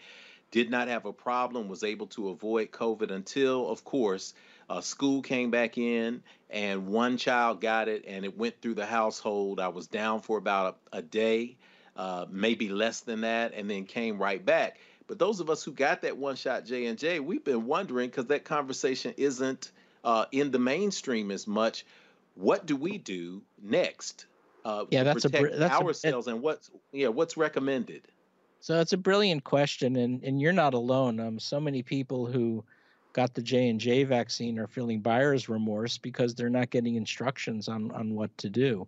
Um, and here's the reason for it. Um, unfortunately, our Centers for Disease Control is not, you know, historically has not been collecting information about vaccine effectiveness um, uh, after after it was released for emergency use as we'd like. So we've been depending on Israel in the UK for a lot of our vaccine effectiveness data. They don't have the J and J vaccine they don't have Moderna either, but they have Pfizer, which is another mRNA. So people kind of extrapolate from Pfizer to Moderna, but they don't have the J and J. So people are we're not getting uh, as timely information about it. Um, the truth is, the J and J vaccine is a very good vaccine, and in some ways, it may give you more durable protection than uh, than uh, the mRNA vaccines. Uh, but now it's very hard to get. So you're you're in good shape in the sense that you got one dose of J and J you you had breakthrough COVID. I would still get a booster with either Moderna or Pfizer, um, and I and likely that's going to give you a much better virus neutralizing antibody and help you weather this uh, this BA5 uh, subvariant so long. Remember, this BA5 subvariant is the most transmissible thing we've mm-hmm. seen to date. And this is what's been happening. Each new variant or subvariant is more transmissible than one than the one before. So BA5 is more transmissible than the original Omicron, the BA1. That was more transmissible than Delta. That was more transmissible than Alpha, and so on and so forth. So this is a you know is is so transmissible that you know even if you're you know in in a restaurant indoor settings if people now especially when people are most people are not wearing masks anymore at least in this part of the country um, we're having a lot of trouble uh, convincing people that BA5 is, is a serious actor. Yep. And if you're not vaccinated, we're still seeing a pretty big rate of hospitalization, even loss of life. All right, Doc. So, okay, real quick, this monkeypox thing, uh, um, Alex, the controller, want to know: Do mass mass protect from monkeypox? Okay, we're seeing that. Oh my goodness, cases increasing. What the hell is monkeypox? Who's getting it, and how do we protect ourselves from getting it? So monkeypox, first of all, it's it's a crummy name because it was first discovered in uh, non-human primates in captivities, but monkeys are probably not big actors in this. It's it it circulates in the rodent population, rodent populations in Central and West Africa, gets transmitted uh, to to people, and and has caused been causing more infections in Africa uh, in part because um, previously people were getting vaccinated against smallpox, but they haven't been getting it since the 70s. So it's created vulnerability. Now we've had our largest monkeypox uh, outbreak ever uh, in Europe and North America. Um, particularly um, in social networks um, uh, linked to the gay and bisexual male community. Um, not that it's sexually transmitted; it's happening through close skin to skin or or oral to skin uh, contact, and now we're, we are, we're about um, getting around 15,000 cases globally, and we're upwards of 2,000 cases uh, in the United States, with the largest number of cases around 500 in, in New York. So it's through close, intimate contact, um, skin to skin to skin, skin to oral. Um, and the numbers are really going up. And and there's good news and bad news here. The good news is we've got an excellent vaccine for it. Uh, it's made it's um, made by a, uh, a company in Europe called Bavarian Nordic. It's a pretty safe vaccine. The problem is we don't have enough doses yet. So uh, the Biden administration is hoping by for around 700,000 doses towards the end of this month into August, and then around 1.6 million doses uh, by the end of the year. We're probably going to need two or three times more than that. So um, we're getting into the situation where we just don't have enough vaccine. So if you're a high risk group, uh, and that is, you know, having um, close, intimate relations with partners um, who have monkeypox, um, it's a good idea to get vaccinated either after you've had that contact, what's called post exposure prophylaxis, or as a form of PrEP, pre exposure prophylaxis. And the key now to fight this off is to really ramp up uh, both the testing and the number of uh, vaccine doses because uh, I'm worried that it's going to continue spreading in the in the population and the and there's two things we don't want to happen. One, we don't want it to, the transmission of this become so pervasive that kids start getting it because kids don't handle monkeypox nearly as well as adults. That's point one. Point two, we don't want to get it into local animal populations because then it becomes a permanent fixture in the United States, just like it is in, in Nigeria and Democratic Republic of Congo. So it's we've got to treat it as a as a crisis because if we don't allow those numbers of cases to get up 10,000 10, cases, 100,000 cases, then we really have a problem on our hands. And so the key is um, education and awareness um, about your partners and, and limiting limiting exposure. Second, getting the vaccine, and three, diagnostic testing. And the diagnostic testing is not as straightforward because as it is with COVID-19. One, we don't have home testing yet. Um, it requires swabbing a lesion. Um, and since that's often an intimate uh, part of the body, the that's not the kind of thing you usually walk into CVS or local pharmacy to, to get testing. So you usually have to go to uh, community health clinics that that specialize uh, uh, in this, and so the access is not as great. So we still have a lot of work to do to get to where we want to be. All right, Doc. Well, please keep up the good work and say hello to all my folks there in Houston and folks who do great work at the Texas Children's Hospital. And also, y'all shared y'all uh, what, did, what was it? Y'all your vaccine information with people across the globe. How did that turn out?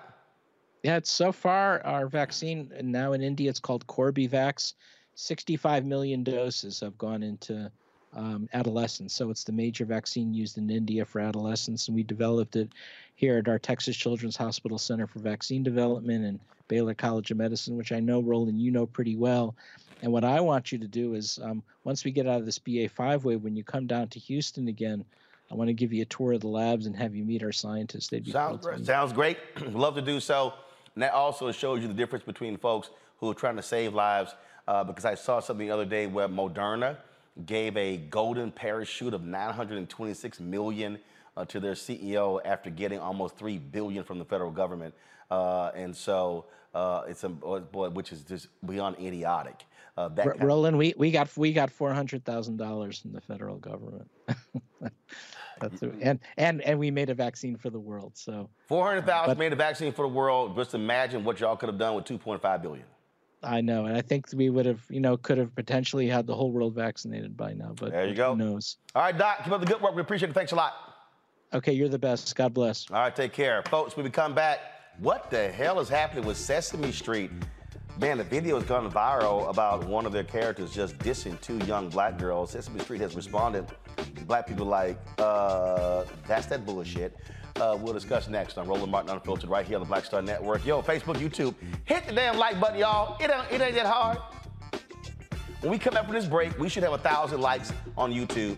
We should have the same thing on Facebook. It does not take that much. So you hit the doggone button. If you're sitting there watching right now and commenting, then you can hit the damn like button. I'll be right back.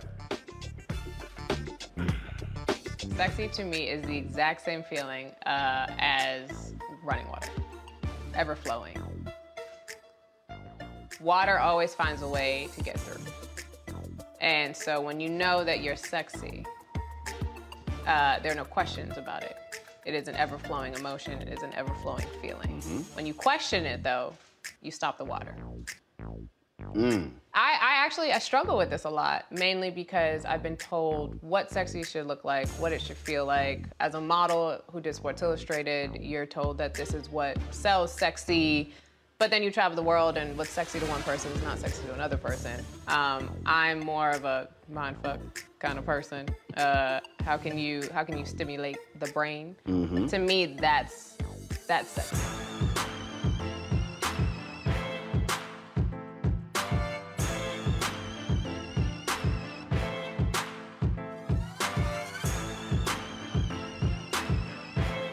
Going on? This is Tobias Truvillion. Hey, I'm Amber Stevens West. Yo, what up, y'all? This is Jay Ellis, and you're watching Roland Martin Unfiltered.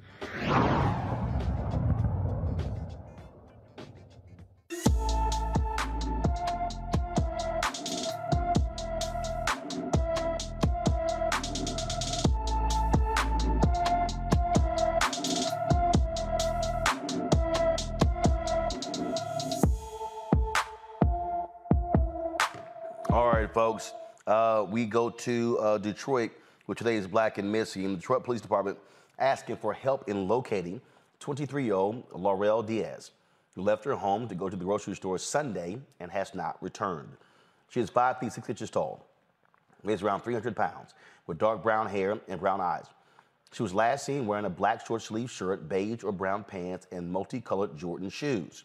Laurel was driving a dark blue Dodge Caravan with damage on the passenger side. According to her mother, Laurel has bipolar disorder.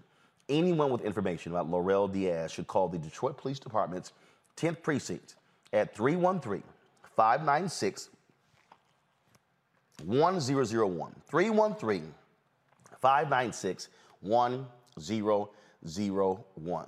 All right, many of y'all have seen this video. It's been going viral over the last 24 hours.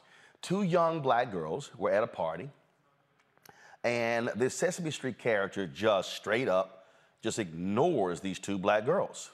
Um, now, go ahead and just roll the video, y'all. Just roll the video. Um, now, this is at the Sesame Street theme amusement park uh, in Philadelphia. Uh, again, the, the, the video uh, went viral, and it shows these two young girls going up to the performer in a Rosita costume, and the performer appears to wave no to the girls and continues to walk on. Now, again, it is blown up. Black people have been upset, livid. So Sesame Street released this statement here, okay? Our brand, our park, and our employees stand for inclusivity and equality in all forms. That is what Sesame Place is all about, and we do not tolerate any behaviors in our parks that are contrary to that commitment. We also are and have always been committed to making sure every family and every child has the best possible experience at our parks, and we are incredibly disappointed when that does not happen.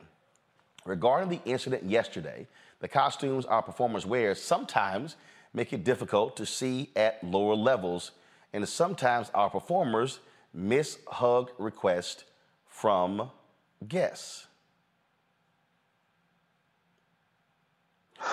Okay, so let, let- me do this here. I'm gonna I'm gonna walk over to the other side of the studio.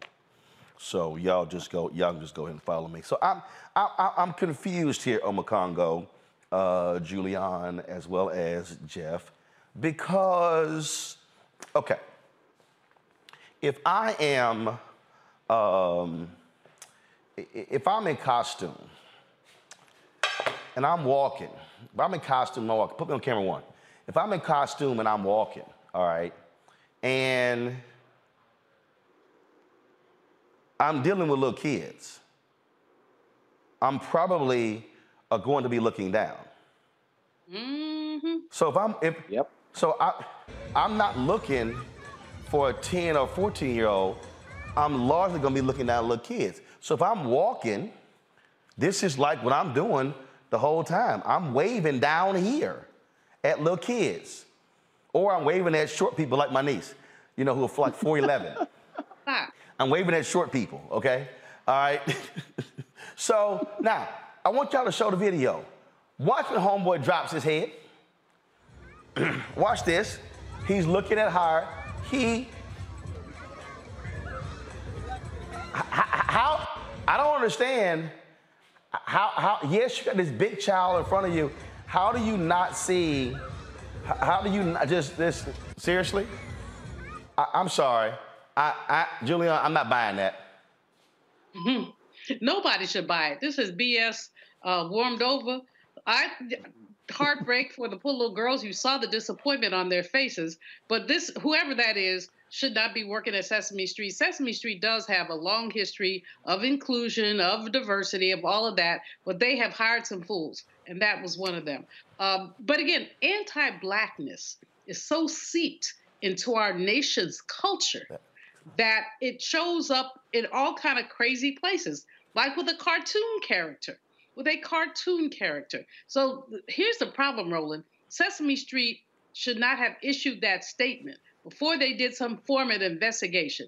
That is nonsense. To say, well, they're so tall they can't look down. The fact is that grown people, six foot tall people, are not going to the theme park to see uh, Sesame Street characters. They're little children. They're four feet tall. Don't be messing with your Lanice, by the way. The child can't help it that she ain't grown.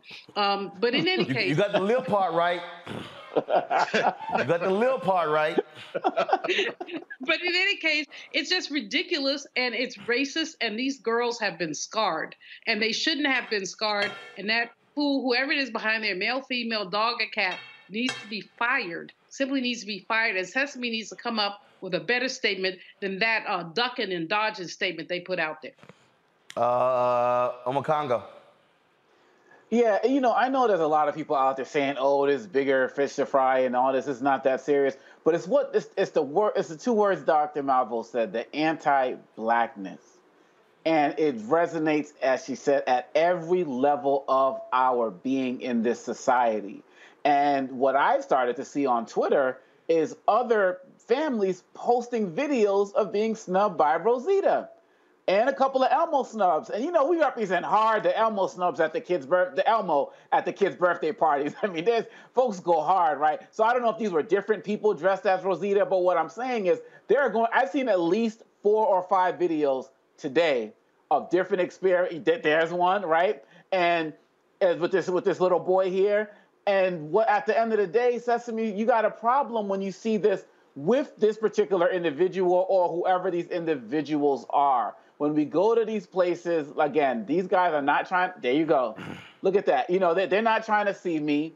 And these, these snubs hurt, man. And we're seeing these kids get snubbed in all areas of society. And Sesame is supposed to be the one place where we're supposed to go and be able to let it all out and have fun and do that for the kids. And so yes, I definitely agree that Sesame Place and Sesame Street is all about inclusivity, but they definitely have some work to do as it relates to this, and that's why they reached out to the family to bring. Enjoy all your favorite sports like never before at BetMGM. Signing up and playing is so easy. Simply sign up using code Buckeye and receive up to $1,500 back in bonus bets if you don't win your first bet. When you register with BetMGM, you can get instant access to a variety of parlay selection features, live betting options, and the best daily promotions in the business. And with BetMGM at your fingertips, every play and every game matter more than ever. Place your money line, prop, and parlay bets with the king of sportsbooks today. Sign up using code Buckeye and receive up to $1,500 back in bonus bets if you don't win your first bet. That's right, up to $1,500. Again, sign up using code Buckeye and receive up to $1,500 back in bonus bets if you don't win your first bet.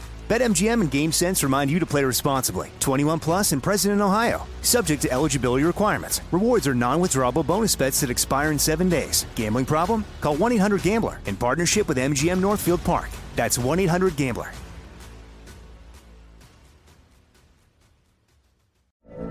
From BBC Radio 4, Britain's biggest paranormal podcast is going on a road trip. I thought in that moment, oh my God, we've summoned something from this board. This is Uncanny USA. He says, Somebody's in the house, and I screamed. Listen to Uncanny USA wherever you get your BBC podcasts, if you dare.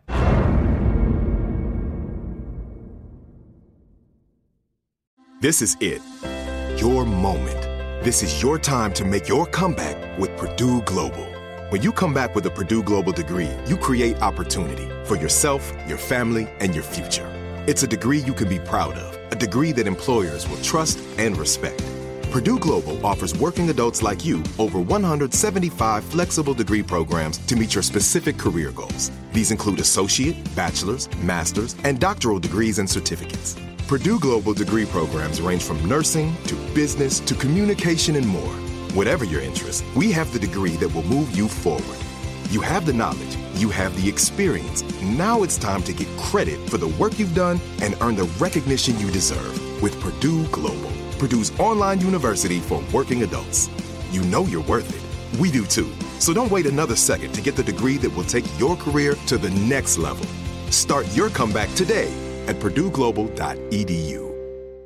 If a new house is on your wish list in the next five years, grow your savings faster and experience your dreams with an Ohio Homebuyer Plus account from Kemba Financial Credit Union. A savings account specifically designed to save for a new home where you can earn 7% APY, a $500 matching bonus, and a $1,500 mortgage closing cost credit. Learn more at Kemba.org. Offer expires March 31st, 2025. APY equals annual percentage yield. Restrictions apply. NMLS 292230. Equal housing lender. Federally insured by NCUA them back.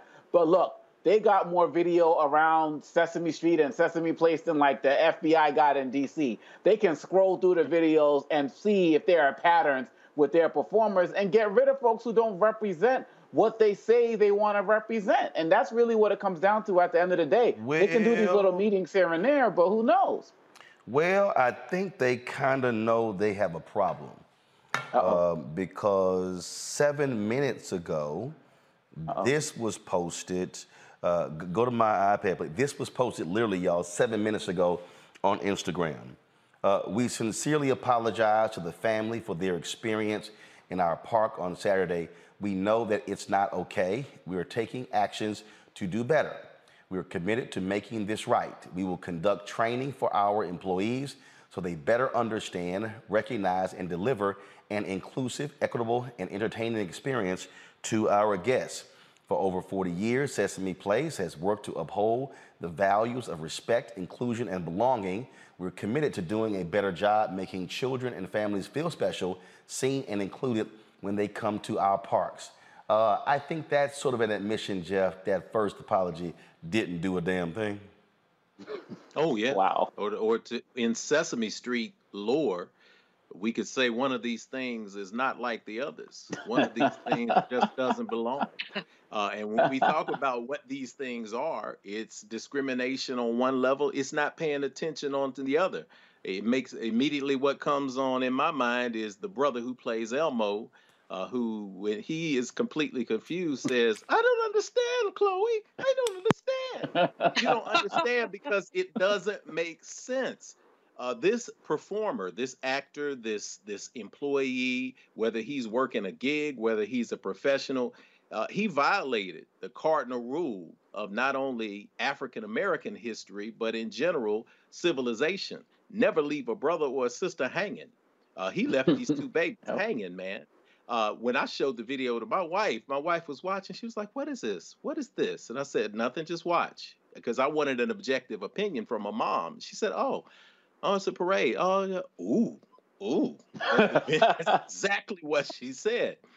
I want to give us some context historically. Uh, several years ago, I produced a play called Before the People Came, and it went about 50, 60,000 kids have seen it across the country. It played at the Smithsonian. African folk tale, fully costumed, uh, puppets, interactive puppets, giant mask that uh, you can't see through. For those who are uninitiated in the theater, when you see this character walking down the street, when you notice where the eyes on the costume uh, are, those are not the eyes. You are looking through the mouth and through panels that are cut so that you can specifically see people. And when you're doing children's characters, those spaces are placed so that you can see people directly below you anything that you do that you interact with children. I instructed my actors in the production. I don't care if there were 500 people standing in the line. You do two things. Number one you're going to greet every child that comes to see you because they have been affected by this magic that you created for them in their field of dreams. Secondly if you see a child that is small you kneel down on one knee and say hello. I mm-hmm. understand the need to have proximity, but when uh, Dr. Omekongo, uh, he actually alluded to this. If you walk in, you have children who have experienced trauma. They have seen accidents with their parents. They have seen uh, parents get shot or harmed. There are children who are afraid of clowns simply because this seven foot beast came around a corner at a birthday pro- uh, party and scared them lifeless.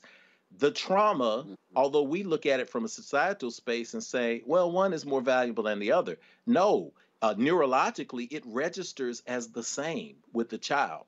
So these children were absolutely traumatized by being overlooked.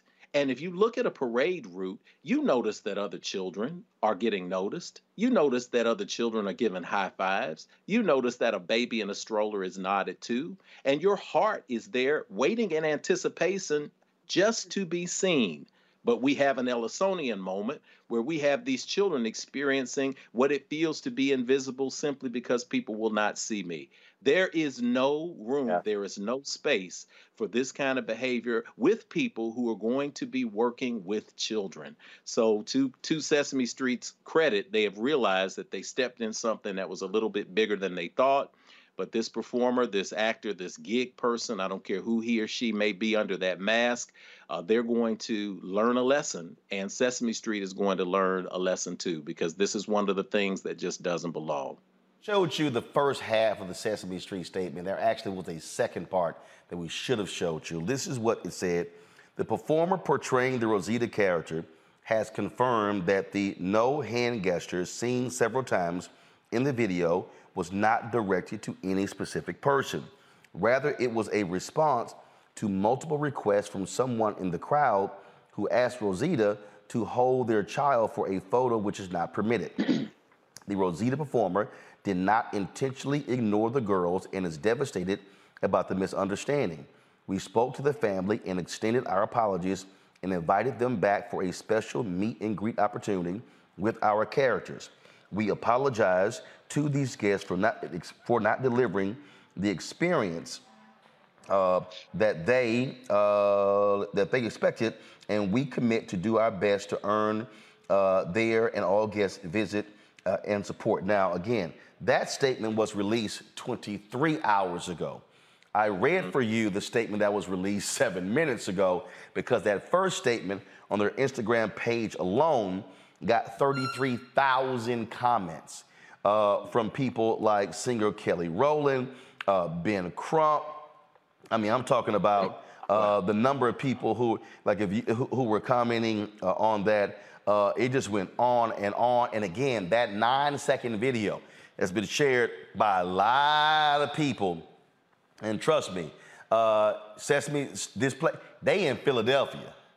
It's a lot of black people in Philadelphia. So Sesame Place uh, is truly on cleanup duty uh, as we speak. And so uh, we'll see exactly, um, you know, what happens next. Uh, we uh, were trying to reach out to the moms of those two young girls to get them on the show. Hopefully, uh, we will be able to do so. But um, yeah, uh, they've uh, the, Sesame, yeah, y'all got some issues. I'm just saying. I'm just saying. All right, y'all, let's go to a break. We'll be right back. Roland Martin Unfiltered on the Black Star Network. Hi, I'm Dr. Jackie Hood Martin, and I have a question for you. Ever feel as if your life is teetering and the weight and pressure of the world is consistently on your shoulders? Well, let me tell you, living a balanced life isn't easy. Join me each Tuesday on Black Star Network for a balanced life with Dr. Jackie. We'll laugh together, cry together, pull ourselves together, and cheer each other on. So join me for new shows each Tuesday on Black Star Network, A Balanced Life with Dr. Jackie.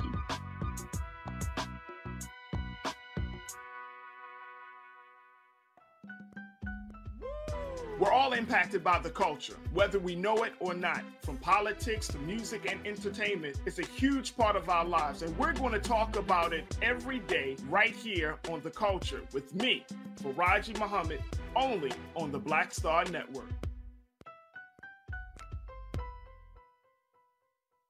Hi, I'm Kim Burrell. Hi, I'm Carl Payne. Hey, everybody, this is Sherri Shepherd. You're watching Roland Martin Unfiltered.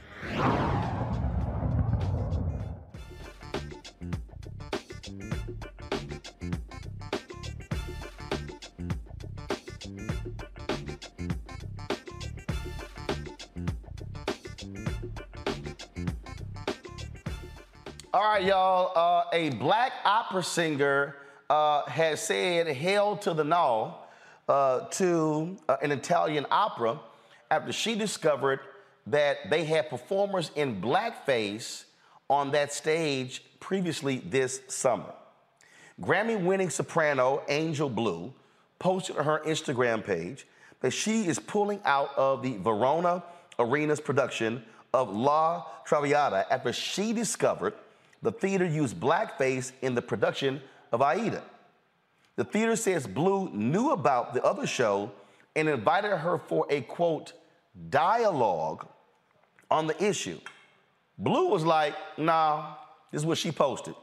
Let me be perfectly clear. Uh, the use of blackface, do y'all have her statement? Thank you. Come on, let's show it now. Thank you. Let me be perfectly clear. The use of blackface under any circumstance, artistic or otherwise, is a deeply misguided practice based on archaic theatrical traditions which have no place in modern society. It is offensive, humiliating, and outright racist. She's still listed to perform as Violetta for two performances on the theater's website. Uh, Omekongo, she like, no, nah, we good. We good. we good. And, and, and I, love, I, I love how they said we invited her. I'm sorry, what's the conversation? That's right. Right. That's right. You know, I, I I was so thrilled to see this story because it really harkened back to other great black performers and artists. I'm thinking about people like Josephine Baker, you know, who had a lot more on the line but would refuse to play in front of segregated audiences, which would force the, the organizers to have to integrate the shows. And so when they say things, oh, well, she kind of knew a little bit about this going in and agreed to it, first of all, I, I, I question that. But second of all, when you actually see something like that in, in real life, it shocks you and it jars you. And it has been great for me to see, because I want to see more of it, right? To see more athletes, more musicians, more artists, people are using their public spaces to take a stand. Because for too long, I feel like many of our artists today have done some strange things for change and are just kind of looking to get that buck to take them to the next level of, of stardom and the like. And we need these artists to have strong principled stances to let people know this is not right. And let's also be mindful of the fact that this is important for the international audiences who do not understand or respect our history in the United States. And again, going back to the Josephine Baker model, right? So if you want to take us and have us be performing in these different spaces and places, do the work that's needed to understand our culture and don't just look at us as people who are going to get up there and chuck and jive because it might get thrown back in your face. And so she's also providing an international education for people who don't know or respect our culture. And for that, I also applaud her. Hey, look, look, look. Bottom line is okay to, to the theater why y'all got somebody in blackface? Look, mm-hmm. either go find somebody black, Julian, or just had them perform looking white. You got it. I mean, in this particular play, uh, blackface is theoretically being used because the character is with blackface is be, is an Ethiopian. Um, and as you say, you can find a black person. You don't have to put blackface on. But if you look at the history of blackface in theater, we first began to see it, theater and movies. We first began to see it where? Birth of a Nation in 1915. Birth of a Nation. We all know what that film did in terms of perpetuating stereotypes, in terms of denigrating Black people, in terms of basically portraying us as the basis, you know, with the black men chasing little Eva off a cliff, uh, theoretically because he wanted to rape her. Um, so that was the genesis of the use of blackface in art history.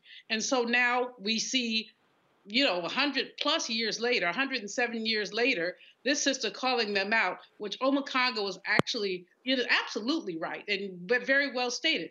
Did, you know, she was right to call them out, but there are many others who do participate in these productions that do include blackface, which, as she said, is archaic and belongs no place in the modern world.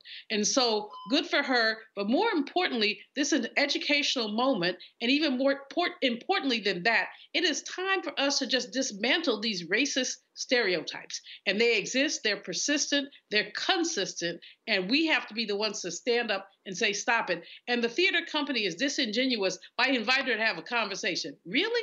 What kind of conversation? Um, we didn't know, yeah, you knew. Um, the I, I don't blame her for not say, saying she doesn't want to talk to them, and they're pimping her by continuing to use her name after she said she wasn't going to be there. And so they have continued their racism, their racist exploitation, and their own predatory capitalism. Uh, Roland, you know I was going to put that in there. Their predatory capitalism, the way that they've treated her and her talent. Uh, I say this here, Jeff. Go ahead, keep advertising her. Watch y'all have a show and she ain't there. yeah, the last thing. That's the last thing you want to do is raise that curtain and those lights come up and you don't see anybody. Uh, when you mm. think about the history of theater, uh, you think about performers who started. The the history has been given in terms of how blackface made its way into the mainstream and that birth of the nation space. Uh, you think about great performers upon whose shoulders we stand, like the great Bert Williams uh, who was a vaudeville star and and really opened the doors for many people, but who was forced because of the white performers who were performing in blackface to, as a black man, perform in blackface just to make a living. So many compromises that had to be made. In my first one man show, I have a character who is an actor who is classically trained with a million degrees and he actually puts on blackface. I've had to put the blackface on, do the burnt cork blackface mm. to make a point. It is a ghastly and disgusting, ironic moment uh, to see this classically trained actor who finds himself having to make a decision to wear blackface. In those moments where there is a there is a choice, where there's a parody that's made, we get to make those decisions on what is right and what is correct and what is not, not mainstream companies. And by doing this, you are telegraphing that you are completely out of touch with reality anyone who says we don't think it's a problem or we didn't realize it or we need to have a conversation, if you're producing theater and opera in 2022, you are completely out of touch with history and reality. That says something really, really big about where you are not in terms of diversity, equity, and inclusion. This equity piece is important because you were able to create uh, a massive production of Verdi's Aida and you were able to put actors in blackface. Aida is an opera that is an Italian opera that takes place in, guess where? Egypt. Sounds very, very, very uh, birth of the nation ish and very creepy. You were able to pull this off, and now you're bringing an, an African American uh, opera singer in to perform further in the season. And when she says something, you say, We want to have a conversation. no, man, we don't want to have a conversation. How do we fix this? The equity part, we got the diversity, we got the inclusion, but what's the equity part?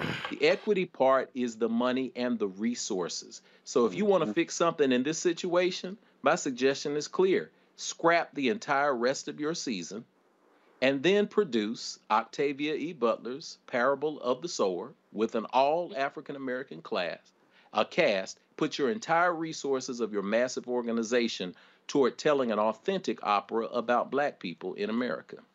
Enjoy all your favorite sports like never before at BetMGM. Signing up and playing is so easy. Simply sign up using code Buckeye and receive up to $1,500 back in bonus bets if you don't win your first bet. When you register with BetMGM, you can get instant access to a variety of parlay selection features, live betting options, and the best daily promotions in the business. And with BetMGM at your fingertips, every play and every game matter more than ever. Place your moneyline, prop, and parlay bets with the king of sportsbooks today. Sign up using code Buckeye and receive up to $1,500 back in bonus bets. If you don't win your first bet. That's right, up to $1,500. Again, sign up using code Buckeye and receive up to $1,500 back in bonus bets if you don't win your first bet. BetMGM and GameSense remind you to play responsibly. 21 plus and present in Ohio. Subject to eligibility requirements. Rewards are non-withdrawable bonus bets that expire in seven days. Gambling problem? Call 1-800-GAMBLER in partnership with MGM Northfield Park. That's 1-800-GAMBLER.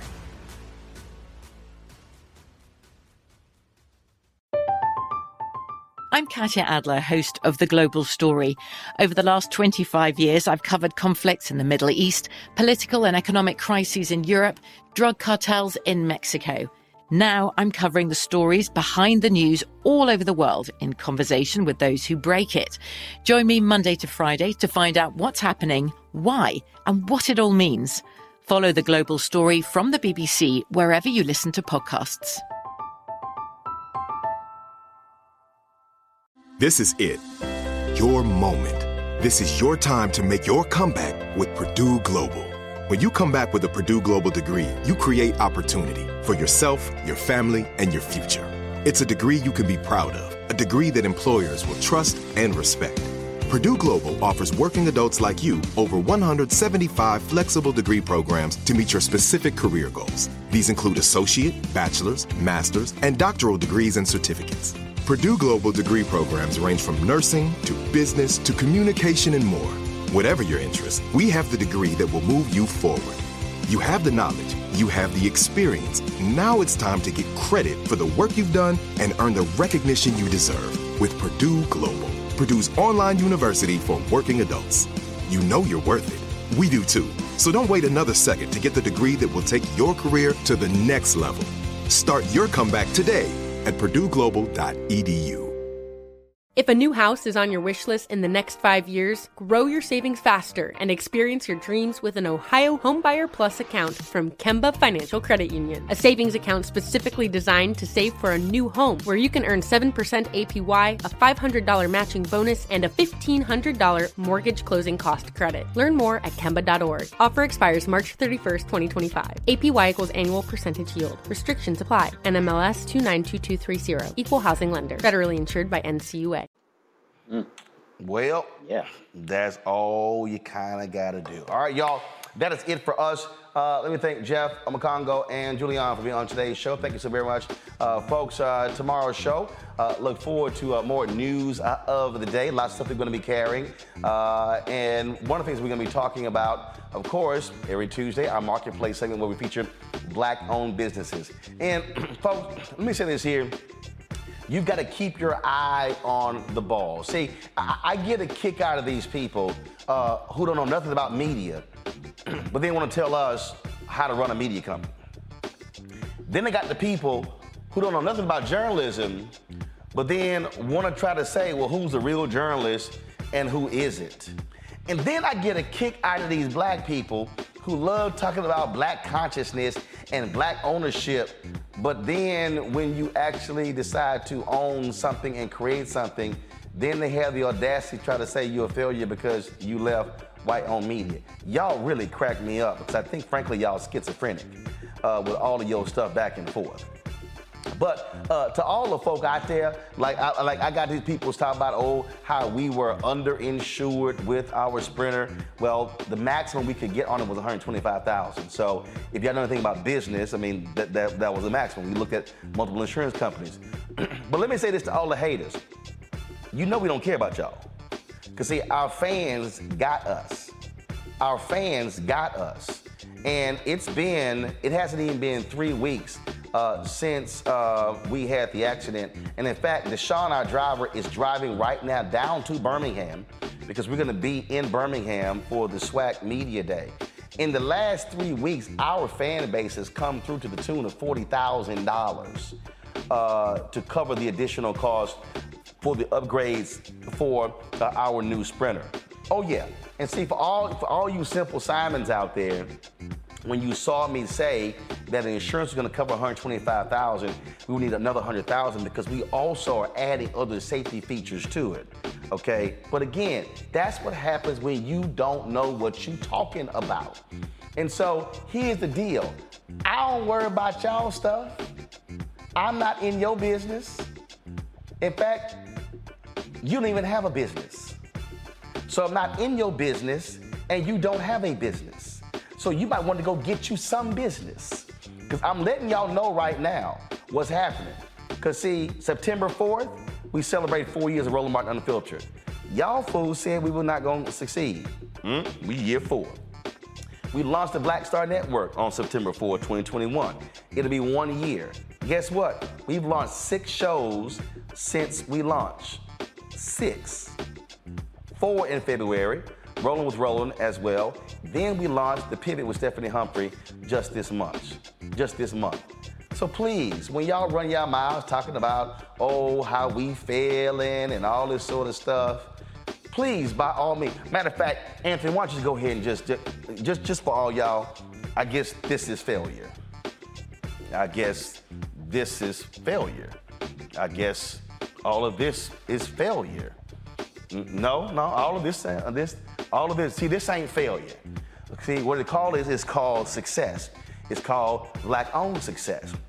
And again, if y'all like to run y'all mouths about what we're doing, guess what? We fully transparent. Now, see, we're gonna keep doing what we're doing. Cause see, I just wanna go ahead and say right now, again, to all of our haters, guess what? We got two shows in development right now. Another daily show and another weekly show.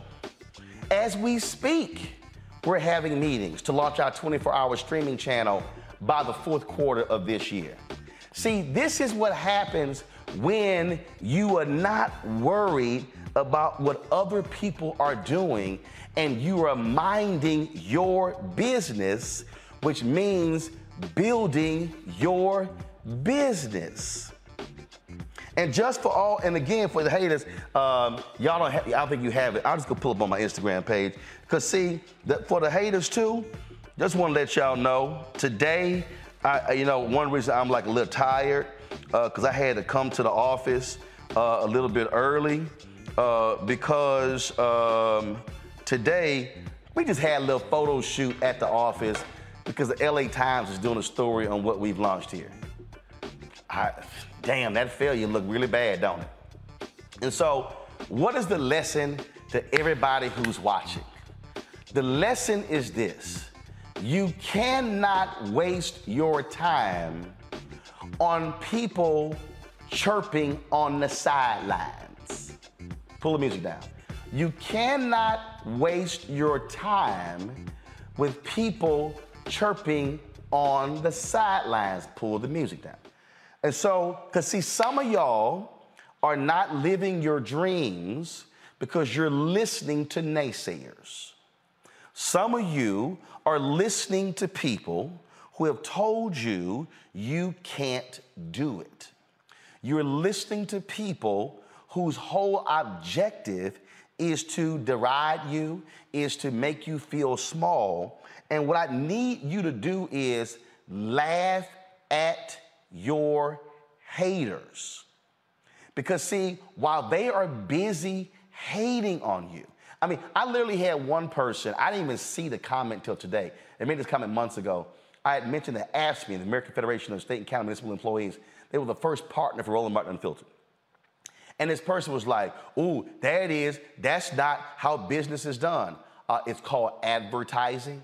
That's actually the backbone of media and it is how business is done. But see, that's people who can't do those type of deals. And so they think that because a labor union supported us, ooh, there you go, you're being funded by the Democrats. No, no, no. See, when you're supported by a labor union, you're being supported by labor workers.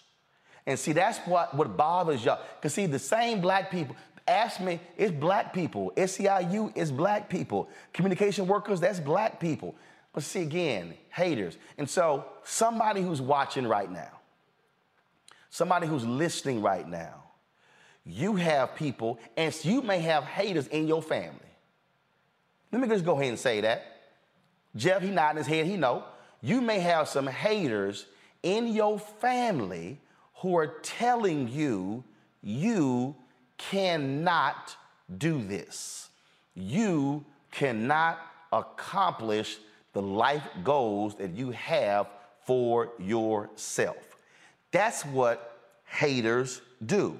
So, and, and, and I know somebody is sitting here, I know about somebody is sitting here and, and they're saying, well, it rolling it's best not to address them. No, I disagree. I totally disagree. Because, see, biblically, they addressed haters. Go read Nehemiah. They kept building. Now, I done told y'all this whole thing before.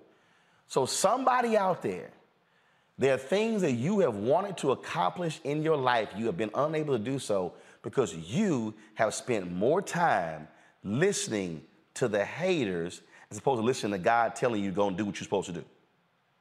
And so that's why, at every step of the way, when these people tweet me, I laugh. That's why I crack up laughing. That's why when I run into them and they sit here and say stuff, I laugh. And I love it when they say, Oh, you're a failure. I'll take this failure any day of the week. I love it when they say, oh, uh, you wish you were on one of these networks. Not when you own your own network. See, uh, we, I didn't get to the story, but Byron, I told I mentioned, Byron Allen bought the assets for $11 million, a black news channel. Uh, and he plans on relaunching the network, and uh, more power to him.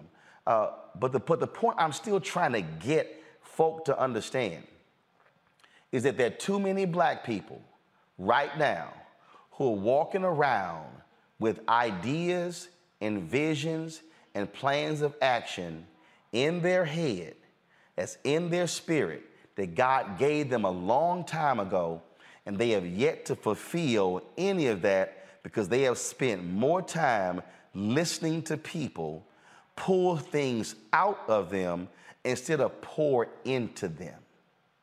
And so you need to understand that you cannot get so caught up in what these haters are saying. Nehemiah said, Keep building with one hand, keep your other hand on your weapon. Because the haters said they could not rebuild the wall of Jerusalem. And they kept building. And so I just want some of us to understand this. And so as we go up and as we launch something new and as we unveil a new show and as we unveil new space and as we go unveil our new Mobile in September, I want all the haters to know that I see you, I hear you, and I literally am laughing at you because what you are doing is providing fuel for what we are doing. And if you ain't built nothing, like this fool Jerry Calloway, uh, Roland is lying. Oh, please, Jerry, because see, Jerry, let me show you how I know you a fool. You commenting on something I built. I ain't commenting on nothing of yours. See how that worked, Jerry?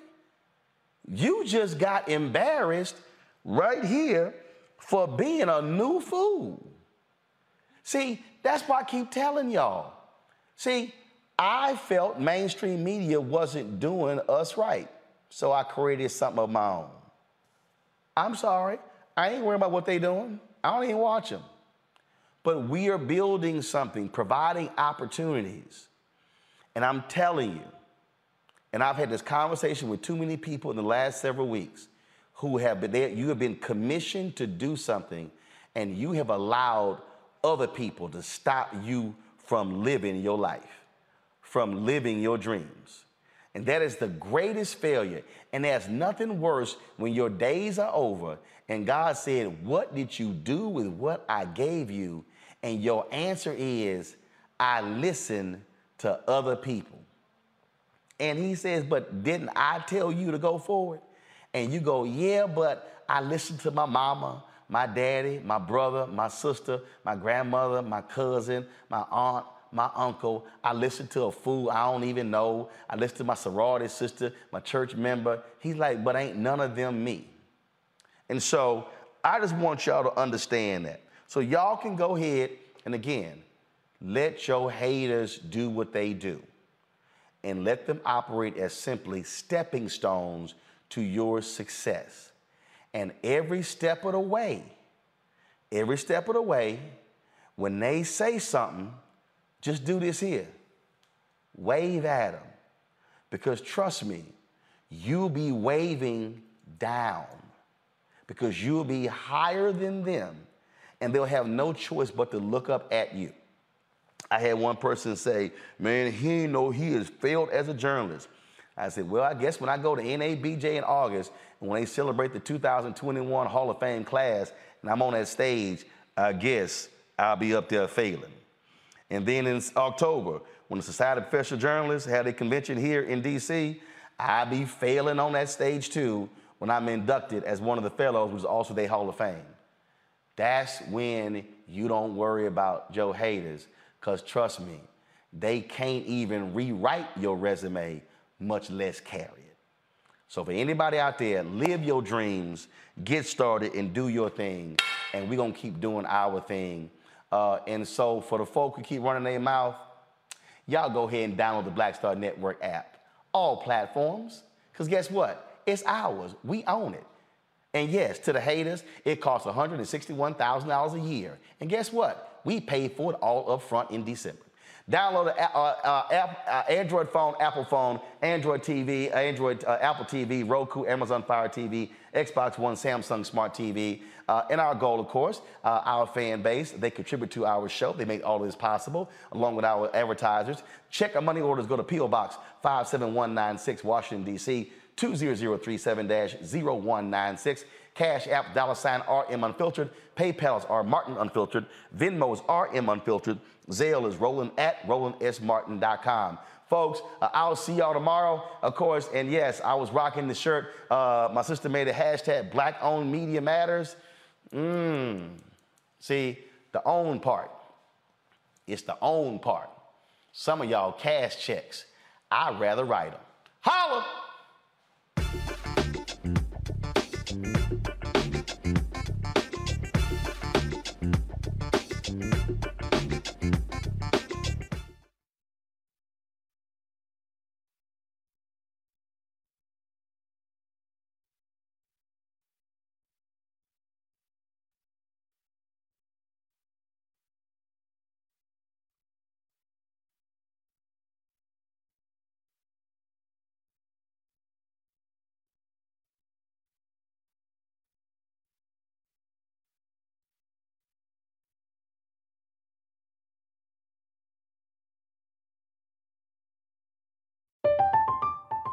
I'm Katya Adler, host of The Global Story. Over the last 25 years, I've covered conflicts in the Middle East, political and economic crises in Europe, drug cartels in Mexico. Now I'm covering the stories behind the news all over the world in conversation with those who break it. Join me Monday to Friday to find out what's happening, why, and what it all means. Follow the global story from the BBC wherever you listen to podcasts. Open a limited time 11 month certificate at Kemba Financial Credit Union. At 5.25% APY, it's more than triple the national average, plus, it's a safe and secure way to grow your money. Visit your local branch or kemba.org slash CD for details. Offer expires May 31st, 2024. APY equals annual percentage yield. Restrictions apply. $500 minimum and $250,000 maximum deposit. Advantage status required. Comparison based on bank rate average. Federally insured by NCUA. We are the voice of NASCAR. The green flag is in the air, and we are underway. The Great American Race. The Motor Racing Network. NASCAR Cup, Xfinity, and Craftsman Truck Series Racing live on your hometown radio station and MRN or NASCAR.com. Martinsville, Talladega, the Chicago Street Course. We have the side by side action and last lap passes for the win. Photo finishes. Ryan Blaney will win. The voice of NASCAR, the Motor Racing Network. Network. Are you looking for the perfect move in ready home this spring season? Now's the time to buy at Fisher Homes. For a limited time only, enjoy below market interest rates starting at 5.375% APR, 6.139% APR. With these exclusive lower rates, you can save hundreds on a move in ready home and start enjoying the benefits of home ownership even faster. Schedule your personal tour with one of our new home specialists at FisherHomes.com and make this spring the season you find your perfect home sweet home. Financing provided by Victory Mortgage LLC, NMLS 461249, Equal Housing Lender.